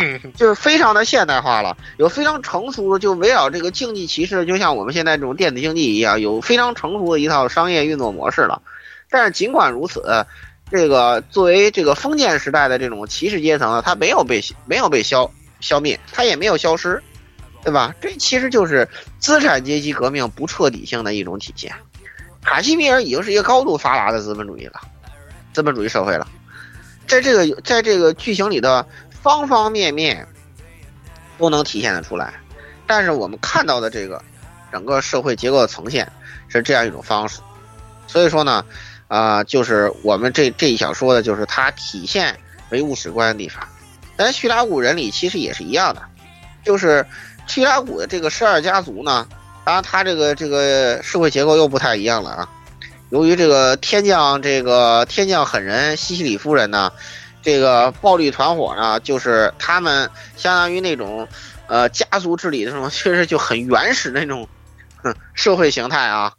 这个强行给拉入了近代，对，强行被拉入了近代，相当于呢，西西里夫人设立了一个会厅，然后呢，这个会厅呢有一个圆桌，那么好，你们家族，你们来，这个。取悦我，满足我，你们呢就能获得这个会厅的席位。然后这个地方呢，做出的决策就是西西里夫人意志的体现，也就是叙拉古真正的最高权力机构。但是呢，他们毕竟不可能事无巨细的去管每一件具体的事情，因此呢，叙拉古本身它还是有政府的，但是呢，他这种。政府呢，就是一个表面的、表面的行使机构。任何政府都不能违背会厅的意志，也不能违背家族的意志。啊，这也就是这实际上依然是一种妥协的产物。就是西西里夫人虽然她掌握着这个很强的这种暴力，但是呢，她其实自己也知道，就是。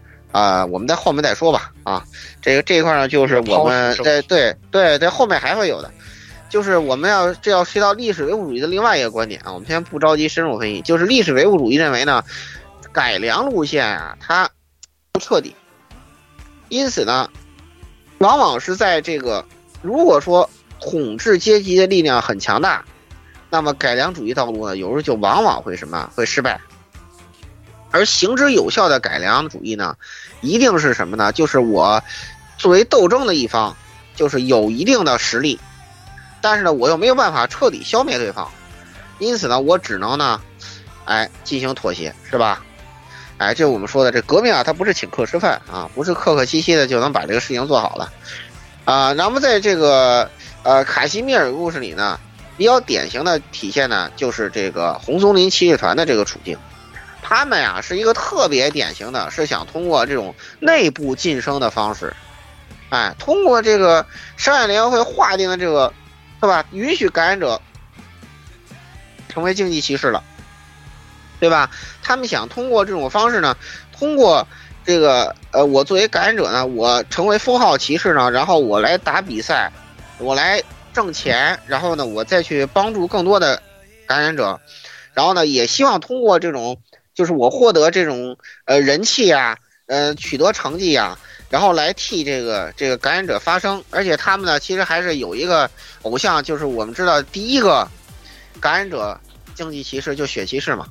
而且他是单字的第一个感染者的骑士的冠军，对对对，第一个感染者呃竞技骑士的冠军，雪骑士嘛。而且而且他这里面单字称号是比双字称号地位要高的，啊，一个字称号是比两个字称号地位要高的。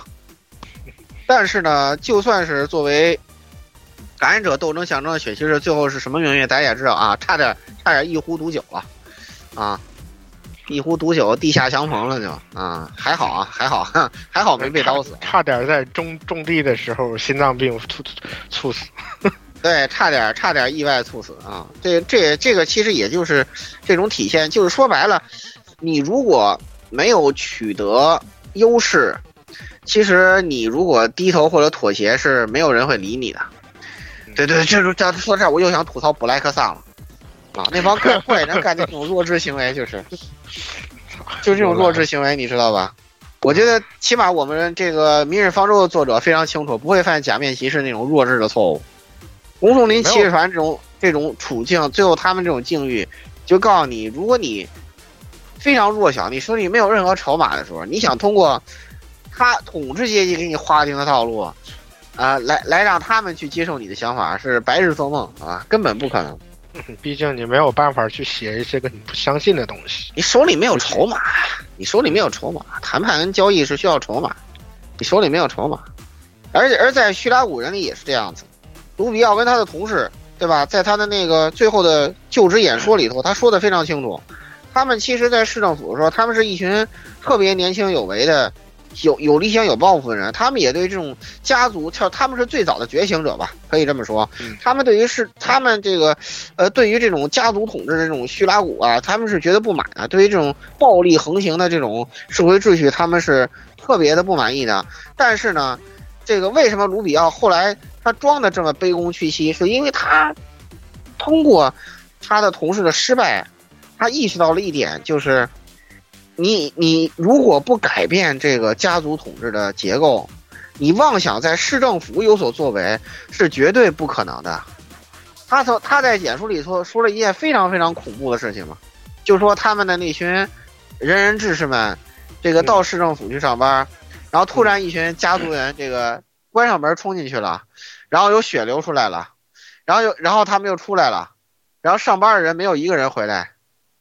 然后，然后后来这个地方就被打扫干净了，又一群新的人进了市政府，然后大家人当做什么事情都没有发生，就这这段话就描述的非常的平静中的恐怖，描写的非常的鲁迅，特别像鲁迅的文笔会写出来的东西，就像大家在看药的时候，你看他去写那些人抢人血馒头时候那种感觉，麻木不仁，叙拉古人的麻木不仁。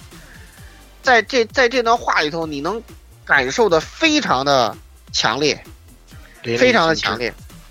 对，所以说为后为什么到最后他不得不以死明志，是因为他还是活得比毕竟是吧油腻中年了，对这个社会还是比那些红松林骑士团的小丫头片子们看的要通透。他知道自己改变不了这一切，他也知道自己说了这些话说他会是一个什么下场，所以说他自己选择这样一种。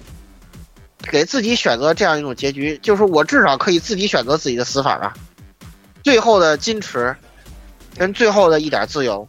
啊，这，也是这种那个方式啊。嗯，你先说，你先说，你先，你先说，你先说啊。也是这种方式让，为什么他能唤醒一部分人？也是这种方式让彻底的，或者有有以以一种近乎羞辱的方式，让你意识到了自己的无力感吧，或者说让你为自己的无力或者麻木感到耻辱吧，对吧？知耻而后勇吧，是不是？难能可贵。你为什么这段剧情他写得好？他就是这个原因。然后它体现的唯物主义原理就是告诉你，统治阶级力量强大的时候，你不要妄图通过改良的方式去解决它。你的妥协是不会换来让步的。你你你如果妥协可以，那你只能按照他的意志来行事。他们只想要一个那样的建设部长。这就是 叙拉古人的故事。归根结底想告诉你们，其实那些大小姐动作一点都不重要，一点都不重要。就是作者核心想呈现给你的东西，不不是那些东西，那些东西是骗你二次元氪金的东西，知道吧？啊，哎这里面呃，就是其实刚才老顾在说卢比奥了，但是就叙拉古这个故事后半截儿，其实还有一个人的思想跟卢比奥的思想是相辅相成的，但是给他的描写实在是有点少。但是我觉得也同样也他同样也是作者的这样一个思想的体现，就是贝洛内家族的这个老族长，就贝尔纳多·贝洛内。啊，对对对对对，他受了劳动人民的劳动改造，他是怎样的一个情况呢？就是他的经历还不太一样。他是首首先他是家族的族长，就是刚才在我们的那个设定分析里面，他明显是属于那个统治阶级的一员。他本身应该也，他本身应该也是反对，就是整个社会发生变革的，因为这对，种而且他是十二家族里实力最强大的嘛。对他这种变革本身，他会侵占他的利益嘛？但是这个人被作者赋予了怎样的一个设定呢？就是他年轻的时候，在家族里面还没有掌权的时候，他有过一段逃离其他家族追杀的时候，然后在这个过程中，他做了一名皮匠，皮匠还是鞋匠？就是鞋匠，鞋匠啊，鞋匠，他去躲避其他家族的追杀，就是通过在乡下的一段时间的躲避，就参与生产。他终于意识到，整个叙拉古不需要家族，也是可以，也是可以继续运行的。乡下的地方，就是家族的手伸不到，也没有谈，没有办法谈，就是他们之前一直坚信的说，家族才是维护叙拉古秩序和尊严的这样一个必要的存在。他在劳动的过程中，真正的去体会到了这一点，然后在他成为统治阶级以后，他做了那个背叛自身阶级的那一个人，给把整个贝利勒家族可以说是从里到外的彻底彻底毁灭，然后在这个过程中还同时几乎是快要拉上了其他的十二家族一起，造成了一个混乱的社会局面，这样才会给。就是后面产生是后面就新城里面不再具有家族势力，包括后面这个混乱的局面，给这些个平民反抗家族造成了创造了这样一个环境。就是他本身也是作者在这样一个唯物史唯物史观的体现。嗯，这样。对，老顾。来继续啊，那么咱们来说一说，就是什么样才是有有效的改良？你可以看到，其实这个叙拉古的这个第一次进步啊，啊，其实就是西西里夫人所实现的进步。其实你看他跟神父那些对话，你可以知道，其实西西里夫人呢，她其实从本质上讲呢，她并不是认同这个呃十二家族那种模式。他虽然用暴，但是他虽然用暴力弹压了他们，但是他却没有消灭他们，而是说呢，哎，你先遵守一定的规矩，是吧？遵守一定的秩序，然后你们呢就可以继续享有一些东西，而且他还给这个家族啊订立了很多的这种规规范嘛。德克萨斯家族后来被毁灭，也也是因为他这个违违背了呃西西里夫人定下的这个这个规矩。对吧？所以说就后来就被毁灭了。但是你可以说他这种行为当然是是改良，对吧？但是他能实现改良，能能让他们老老实实坐在桌子前的原因是，他很强。对吧？这就是真正行之有效的改革十二个家族，对，你可以看到为什么这个对吧？我们现在老老没事就辱的这个戴英，他资产阶级革命能能有效果，虽然他没有推翻王室啊，是因为议会军他足够强大呀。如果议会军被国王军打得一败涂地，那还能有现在的呢？英国吗？那就不一定了，就算有可能也被推迟好多年吧，对不对？一样的道理啊，对不对？而且你可以说的是，其实你看西里夫人跟神父的这一段话，他很多东西可能讲的不是那么清楚啊，作者也许有所有有有有所顾忌。但是你可以发现的是，实际上他们两个人对于这个国家的未来是非常有想法的，但是他们的想法并不一样。想法并不一样，所带来的一个结果就是什么呢？他们实际上是一种这种呃朋友关系，对吧？他们作为一个朋友呢，他们实际上是一种唯结果论者。也就是说，为什么最后西里夫人会愿意说让让他们去试一试？其实对于他来说，这个叙拉古这个国家究竟是家族来统治，或者是我们没有家族来统治，都可以。因为他的政治哲学就是唯结果论，就或者说我们再换一个说法，只要好的就可以。他他认为呢，就在这种情况下呢，我不可能说一步走到位，对吧？就是我能做的就是我建立一个起来一个能约束家族的秩序，当然这种秩序他自己也知道，呃，我肯定是不能长久的，对吧？那我这是建立在我个人的权威之上的。我又没剧情里也明确的说了，就是西西里夫人还活着的七十年里面，叙拉古有了秩序，但是他死了以后不一定。对呀、他肯定，其实从他的角度上来讲，在他当年去拉特兰留学的时候，他对这个国家的憧憬，我认为他其实并不一定比卢比奥他们要差。他一定以他肯定也是最早的有觉醒思想的人。否则的话，他没有必要大动干戈的。就以他的能力啊，对吧？他他以他的这种能力，他可以去外面赚很多很多的钱呀、对吧？他想去哪个国家就去哪个国家，他没有必要说我得费大费周章去建立这样一套秩序出来。但是也必须要说的是，正是因为有了这样一种权威，你在推行进一步的改革才成为可能。否则的话，如果没有人能镇得住。十二家族的话，我我获得一个家族的支持，假设，那其他家族肯定不干啊。那我们就想，我们联手把你灭了好了，那然后我们其他家族继续治理这个国家，等于你这改革就永远无法实现，成一个死循环。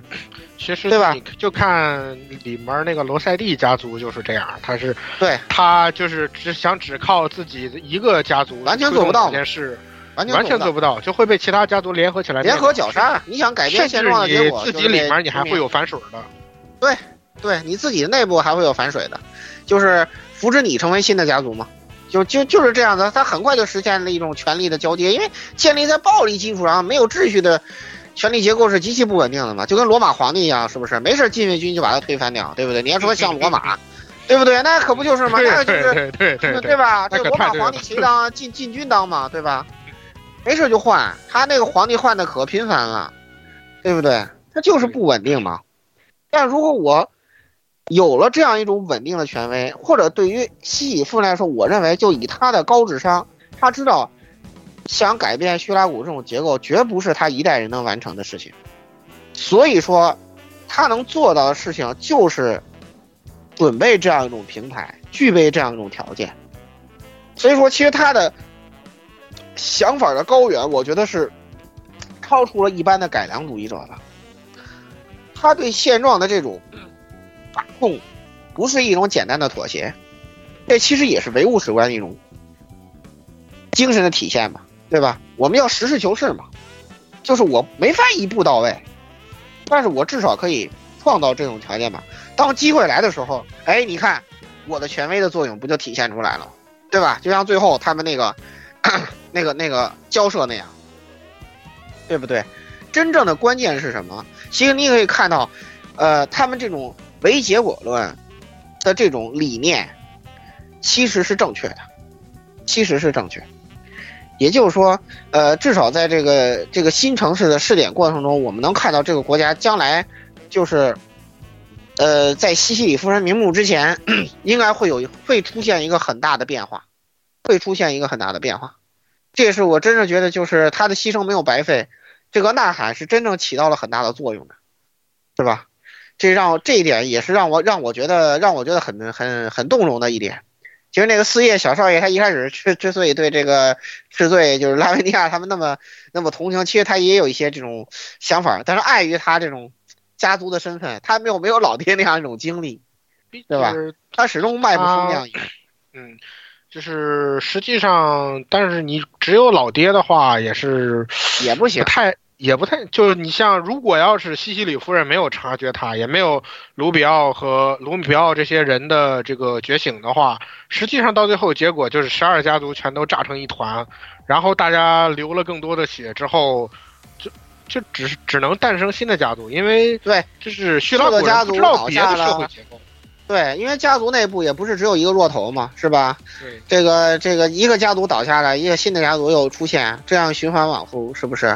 永远永远问题无法解决。所以说，这也就是我们觉得，呃，这一点啊，就是值得我们思考的地方。那么接下来说呢，就是这个唯物主义还有一个方法论，就是我们经常老生常谈的，这个前途是光明的，但是道路是曲折的，对吧？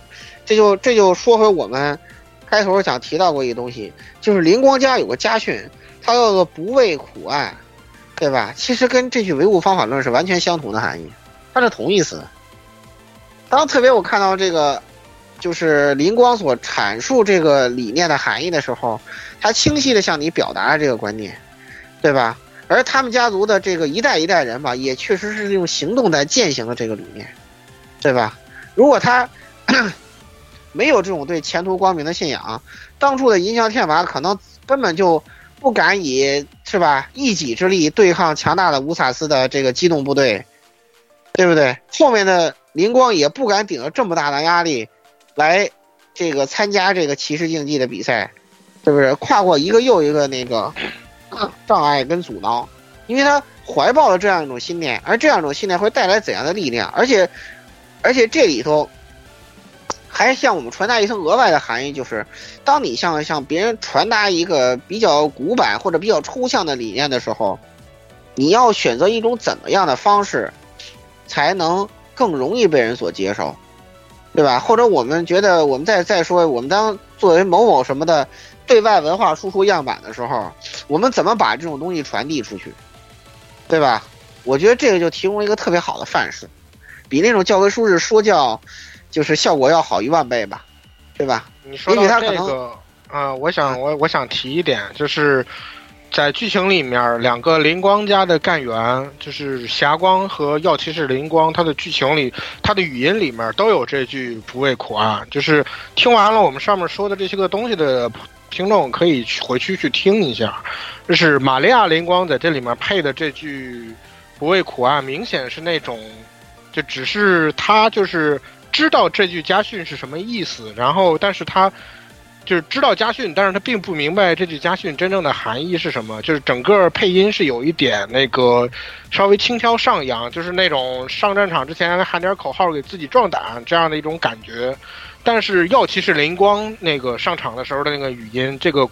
不畏苦暗是真的，就是带有一点低沉的那个意思。就是灵光很明显，他已经是在外面的世界去见识过了这些，然后他再去坚持这样一句家训，所以他才会用一种比较沉重的语调去念出来这个东西。对对对，无论是他作为这个竞技骑士的时候，还是他作为使徒的一员的时候，呃，还是作为罗德岛干员的时候，他都在用实际的行动。来来做到这一点，这为什么他这个是吧，在这个同事中人气非常高的原因，就是领袖气质嘛，对吧？只有坚守这个东西的人是要有非常大的这个这个心性，跟这个呃自我牺牲、自我奉献的精神，你才能做到这一点的。啊，这一点的难度真的是呃呃无法用这个常理来夺之，知道吧？无法用一般的语言来夺之。而而他更那什么一点，就是说啊，当组织有召唤，我随时可以来，是吧？啊，这就更透露出一点不能说的东西啊！你们自己想啊啊！这个理念是谁在坚持的？你们自己想啊，你们自己想啊，这个就不能不能延伸了。那么其实，在这个呃叙拉古人里也一样。我们要说的是什么呢？就是我们其实刚才在分析改良路线的时候，我们也说过了，西西里夫人为什么有决心跟神父去打这个赌，来空降到这个地方来镇压十二家族？他保持是一种什么样的信念？是因为他相信这个国家未来一定能变好。为什么老卢卢比奥要吞枪自尽？他也是相信我一定不是最后一个人，对吗？他都是抱有的这样一种信念。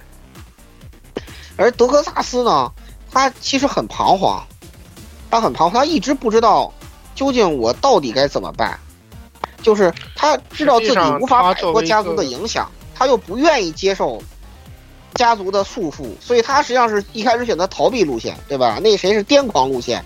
他们都找不着自己的路，对吧？德克萨斯他是出生在哥伦比亚的，他实际上对希拉古也是没有多，实际上是没有多少的归属感。对对对，他但是你看他，但是他在哥伦比亚也感受到了，就算在哥伦比亚，家族依然家族文化依然有影响，对吧？他实际上是在卢比奥之死之后，才真正的说愿意去为叙拉古的这变革去推动，尽自己的对对对，他就不再只是单纯的逃避了。他为什么？他也是感受到了这种精神的力量，因为他，因为他是他以前为什么老是那个样子呢？是因为他活得特别累。我不知道，就是咱们经常说，就是那种心事儿比较重的人，他是一个心事儿特别重的人。或者说情商比较高吧，心事儿特别重的人，他活得特别累。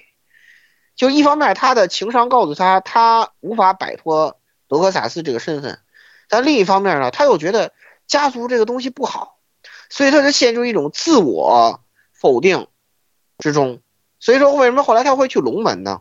就是一种逃避。为什么他面临家族覆灭的时候，他选择撒手不管呢？是因为他其实潜意识中，他希望家族这个东西覆灭。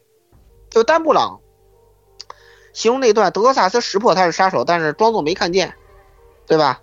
对，他有那样一种想法，他是找不到前进的路。后来他就意识到，根本不用想这么多。他受他被一个普通平凡的人的简单的牺牲，强烈的震撼到了。他意识到，其实自己想那么多都是扯淡，都是可笑。为什么呢？因为你只要相信，我想让它变好就够了，别的都不需要。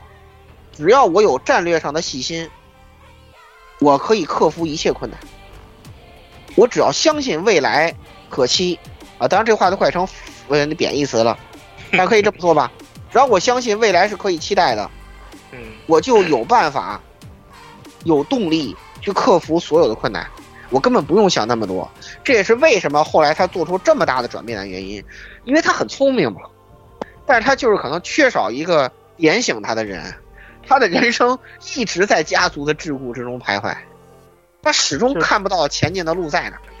就跟之前一直就是鹰角在各种宣传里面宣传德克萨斯说的那样一样，他知道他的过去一定会找上他，呃，只有在。彻底跟自己的过去进行一个决裂，或者说是面对之后，他才能继续往前走。对对对对对，他就知道自己的家族身份根本不是问题，因为叙拉古的未来不需要家族，他叫德克萨斯也只是个普通的姓氏而已，他不代表任何含义。他最后终于觉悟了，终于走了出来，所以说非常非常的这个了不起，非常非常的了不起，他终于做出了自己的选择。而且他的那些伙伴，那些曾经执着于家族的，比如罗塞卡家族乔安娜呀，这个萨鲁佐的 这个德克萨斯也一样。虽然他们选择道路各不相同。拉普兰德，拉普兰德啊，对，拉普兰德，拉普兰德，啊，拉普兰德、萨鲁佐，他们他们也选择了自己的道路，虽然道路不太一样，是吧？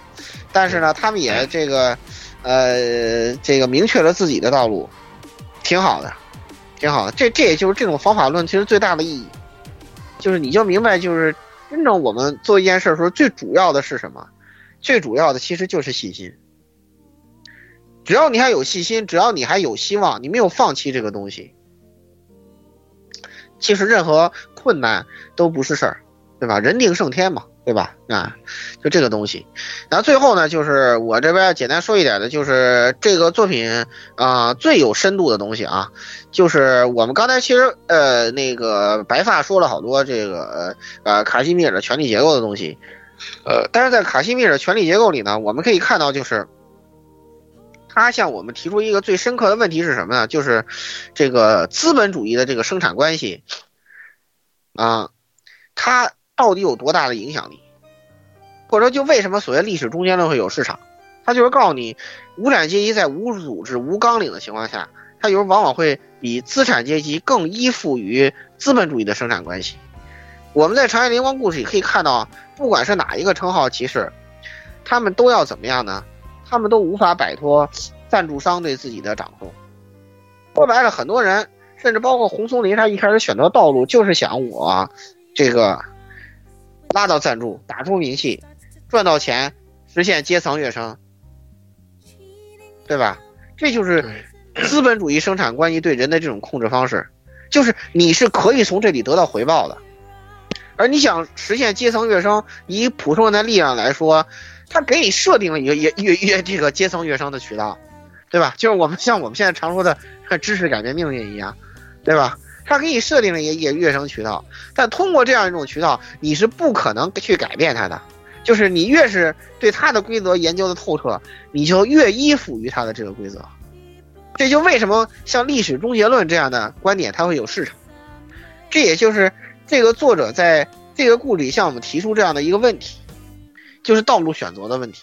就如果你开辟不了新的道路，你在这里头你再怎么做，最终的结果都是你更倾向于维护它。这其实真的是这个作者他的思想最深刻的地方。如果说这个东西太抽象的话，我们简单举一个现实中的例子，就是我们现在看到那个那个啊，跟苏达克握手的那个啊，莫迪老仙儿。他曾经推过 推行过一个改革，就是他把印度这个农业法呀，他给改了。他主要改变的是什么呢？过去啊，印度农民他想卖农产品，因为印度是，它有非常多的邦嘛，它是小农经济。他的农民呢，他不是那种像美国那种，呃，资本主义大庄园，他不是的，他是更更接近自然经济那种小小农经济。但它又是个资本主义国家，那农民的产品是怎么卖到市场上去呢？就是它的中间商、采购商，就是对接农民跟终端的超市物流的中间商，他们形成了一个农产品的康采恩集团，就是垄断组织嘛。嗯，这个康采恩集团呢，笼络了印度所有的粮食中间商，然后呢，然后这个组织呢，这些会员呢，他们去。这个组织在各个地方都有分会，他们去跟各地的农民去收购农产品，呃，他们他们有定价权。然后呢，莫迪老乡呢想法是我我我我让他们取消掉他们这个权利，然后让农让让农民呢直接去跟这个收购方跟这个终端去议价。他本来觉得这样呢会赋予农民更多的权利，结果呢农民先不干了，为什么呢？因为在资本主义生产关系里，大家都知道。什么东西决定这个价格啊？是价值，对吧？价值规律，那谁能影响价值规律呢？就谁来决定这个凝结在商品中的这个就是这个价值多少呢？实际上是供需，对吧？当你这个一个小农的时候，你没有办法知道市场的需求有多大。也就实际上，在这种资本主义的市场经济的市呃这个供需关系里头，你不掌握议价权，议价权，因为你不能满足市场的需，就是你一个人的供，满足不了市场需。为什么康采恩集团它可以？因为它掌握着大量生产资料啊，它可以满足市场的需求，所以它才有议价权，它才能决定这个商品的使用价值有多少。对吗？就或者说，它才能决定这个商品的价值有多少，使用价值是固定的嘛，无差别人力劳动，对吧？嗯，对。所以说，你会发现非常可笑的是，被剥削阶级起来反对取消对自己的剥削，这件事情是不是很能引起人反思的？我觉得这是作者思想最深刻的地方，他把这种东西写到了游戏剧情里头，这个真是我万万没有想到啊！啊，反正今天已经超时了啊，时间太长了啊啊，其实也没超时，还可以，但是呢，时间也差不多了，好吧？这个我们就说到这儿啊，就是这这些大家就明白了啊，这个这个老师的名字好像不能透露啊，不能透露，嗯，不能透露，不好意思啊。这个 这个《明日方舟》这个这个产这个作者啊是非常非常厉害的一个人啊。如果你们能通过其他渠道这个什么的话认识这位老师的话，我觉得你们是是应该好好跟他请教请教啊。这他写出来的故事真的是太牛逼了啊！我们分析都分析了一整期节目，好吧，太强了，好吧。啊，当然我们分析的深度也是可以吊打现在所有方舟剧情主播的，好吧？他们的分析基本都停留在剧情层面，啊，没有人说到我们这个唯物史观这个层面的，好吧？所以说，听方舟最深分析，请听 AR Live，好吧？倒不如说，因为他们就是背后就站着一个很奇怪的东西，他们想这么说，其实有很多顾虑。他们又何尝？他们又何尝不是一种竞技歧视呢？嗯，对他们又何尝不是一种竞技歧视？你这话说到位了，没错，就是这么回事。连他们的这种妥协本身，其实都是这种游戏剧情里讲的这种资资本资本的本质的这种底线，是吧？这是我觉得整个这个这两个点五章超高质量故事给大家最深刻的启示。好吧，也希望这个你们能够有所感悟，然后向其他人安利一下。那个就那个表情包，给我玩《明日方舟》，对吧？啊，那个表情包，对吧？哎，哎，就是这样子啊。好，那就这样吧。然后就等一下，等一下，等一下，我最后吐个槽哈。前两天这昨天看翻那个设定集的时候，我发现了一个细节，就是盾，这就是重装版的灵光，它的那个盾牌里面藏着个手电。啊，好吧，啊，好吧，这跟这事有什么关系？当你就是当你觉得自己很没用的时候，不妨想想灵光盾牌里的手电，你比他还没有用吗？好家伙，这这是这是什么理论？好吧，行吧，我只是吐槽一下，吐槽一下。嗯，好吧，行吧，想分享一下。各位听众朋友们，咱们这个下期再见啊！你这个白发说这话，简直跟火神毒牙有的比比了，完全不明所以，好吧？啊，那就这样吧啊，咱们下期再见。好，再见，拜拜，拜拜，拜拜，拜拜。啊，终于录完了！我靠，刚好两小时，刚好两小时。哇，我这时间把控的实在太屌了！我一看到两小时，结束，结束。咦！好家伙，差点没说完，我这紧赶慢赶呀！我的天哪！我这好。欢迎各位收听本期节目，请各位听众老爷在评论区留下您宝贵的意见。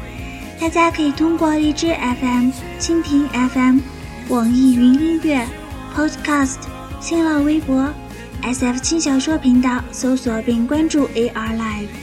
主播和各位小伙伴在官方 QQ 群幺零零六二八六二六，26, 恭候各位大驾光临。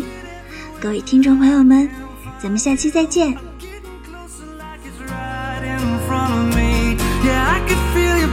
Cannot see you. I'm reaching out, reaching out.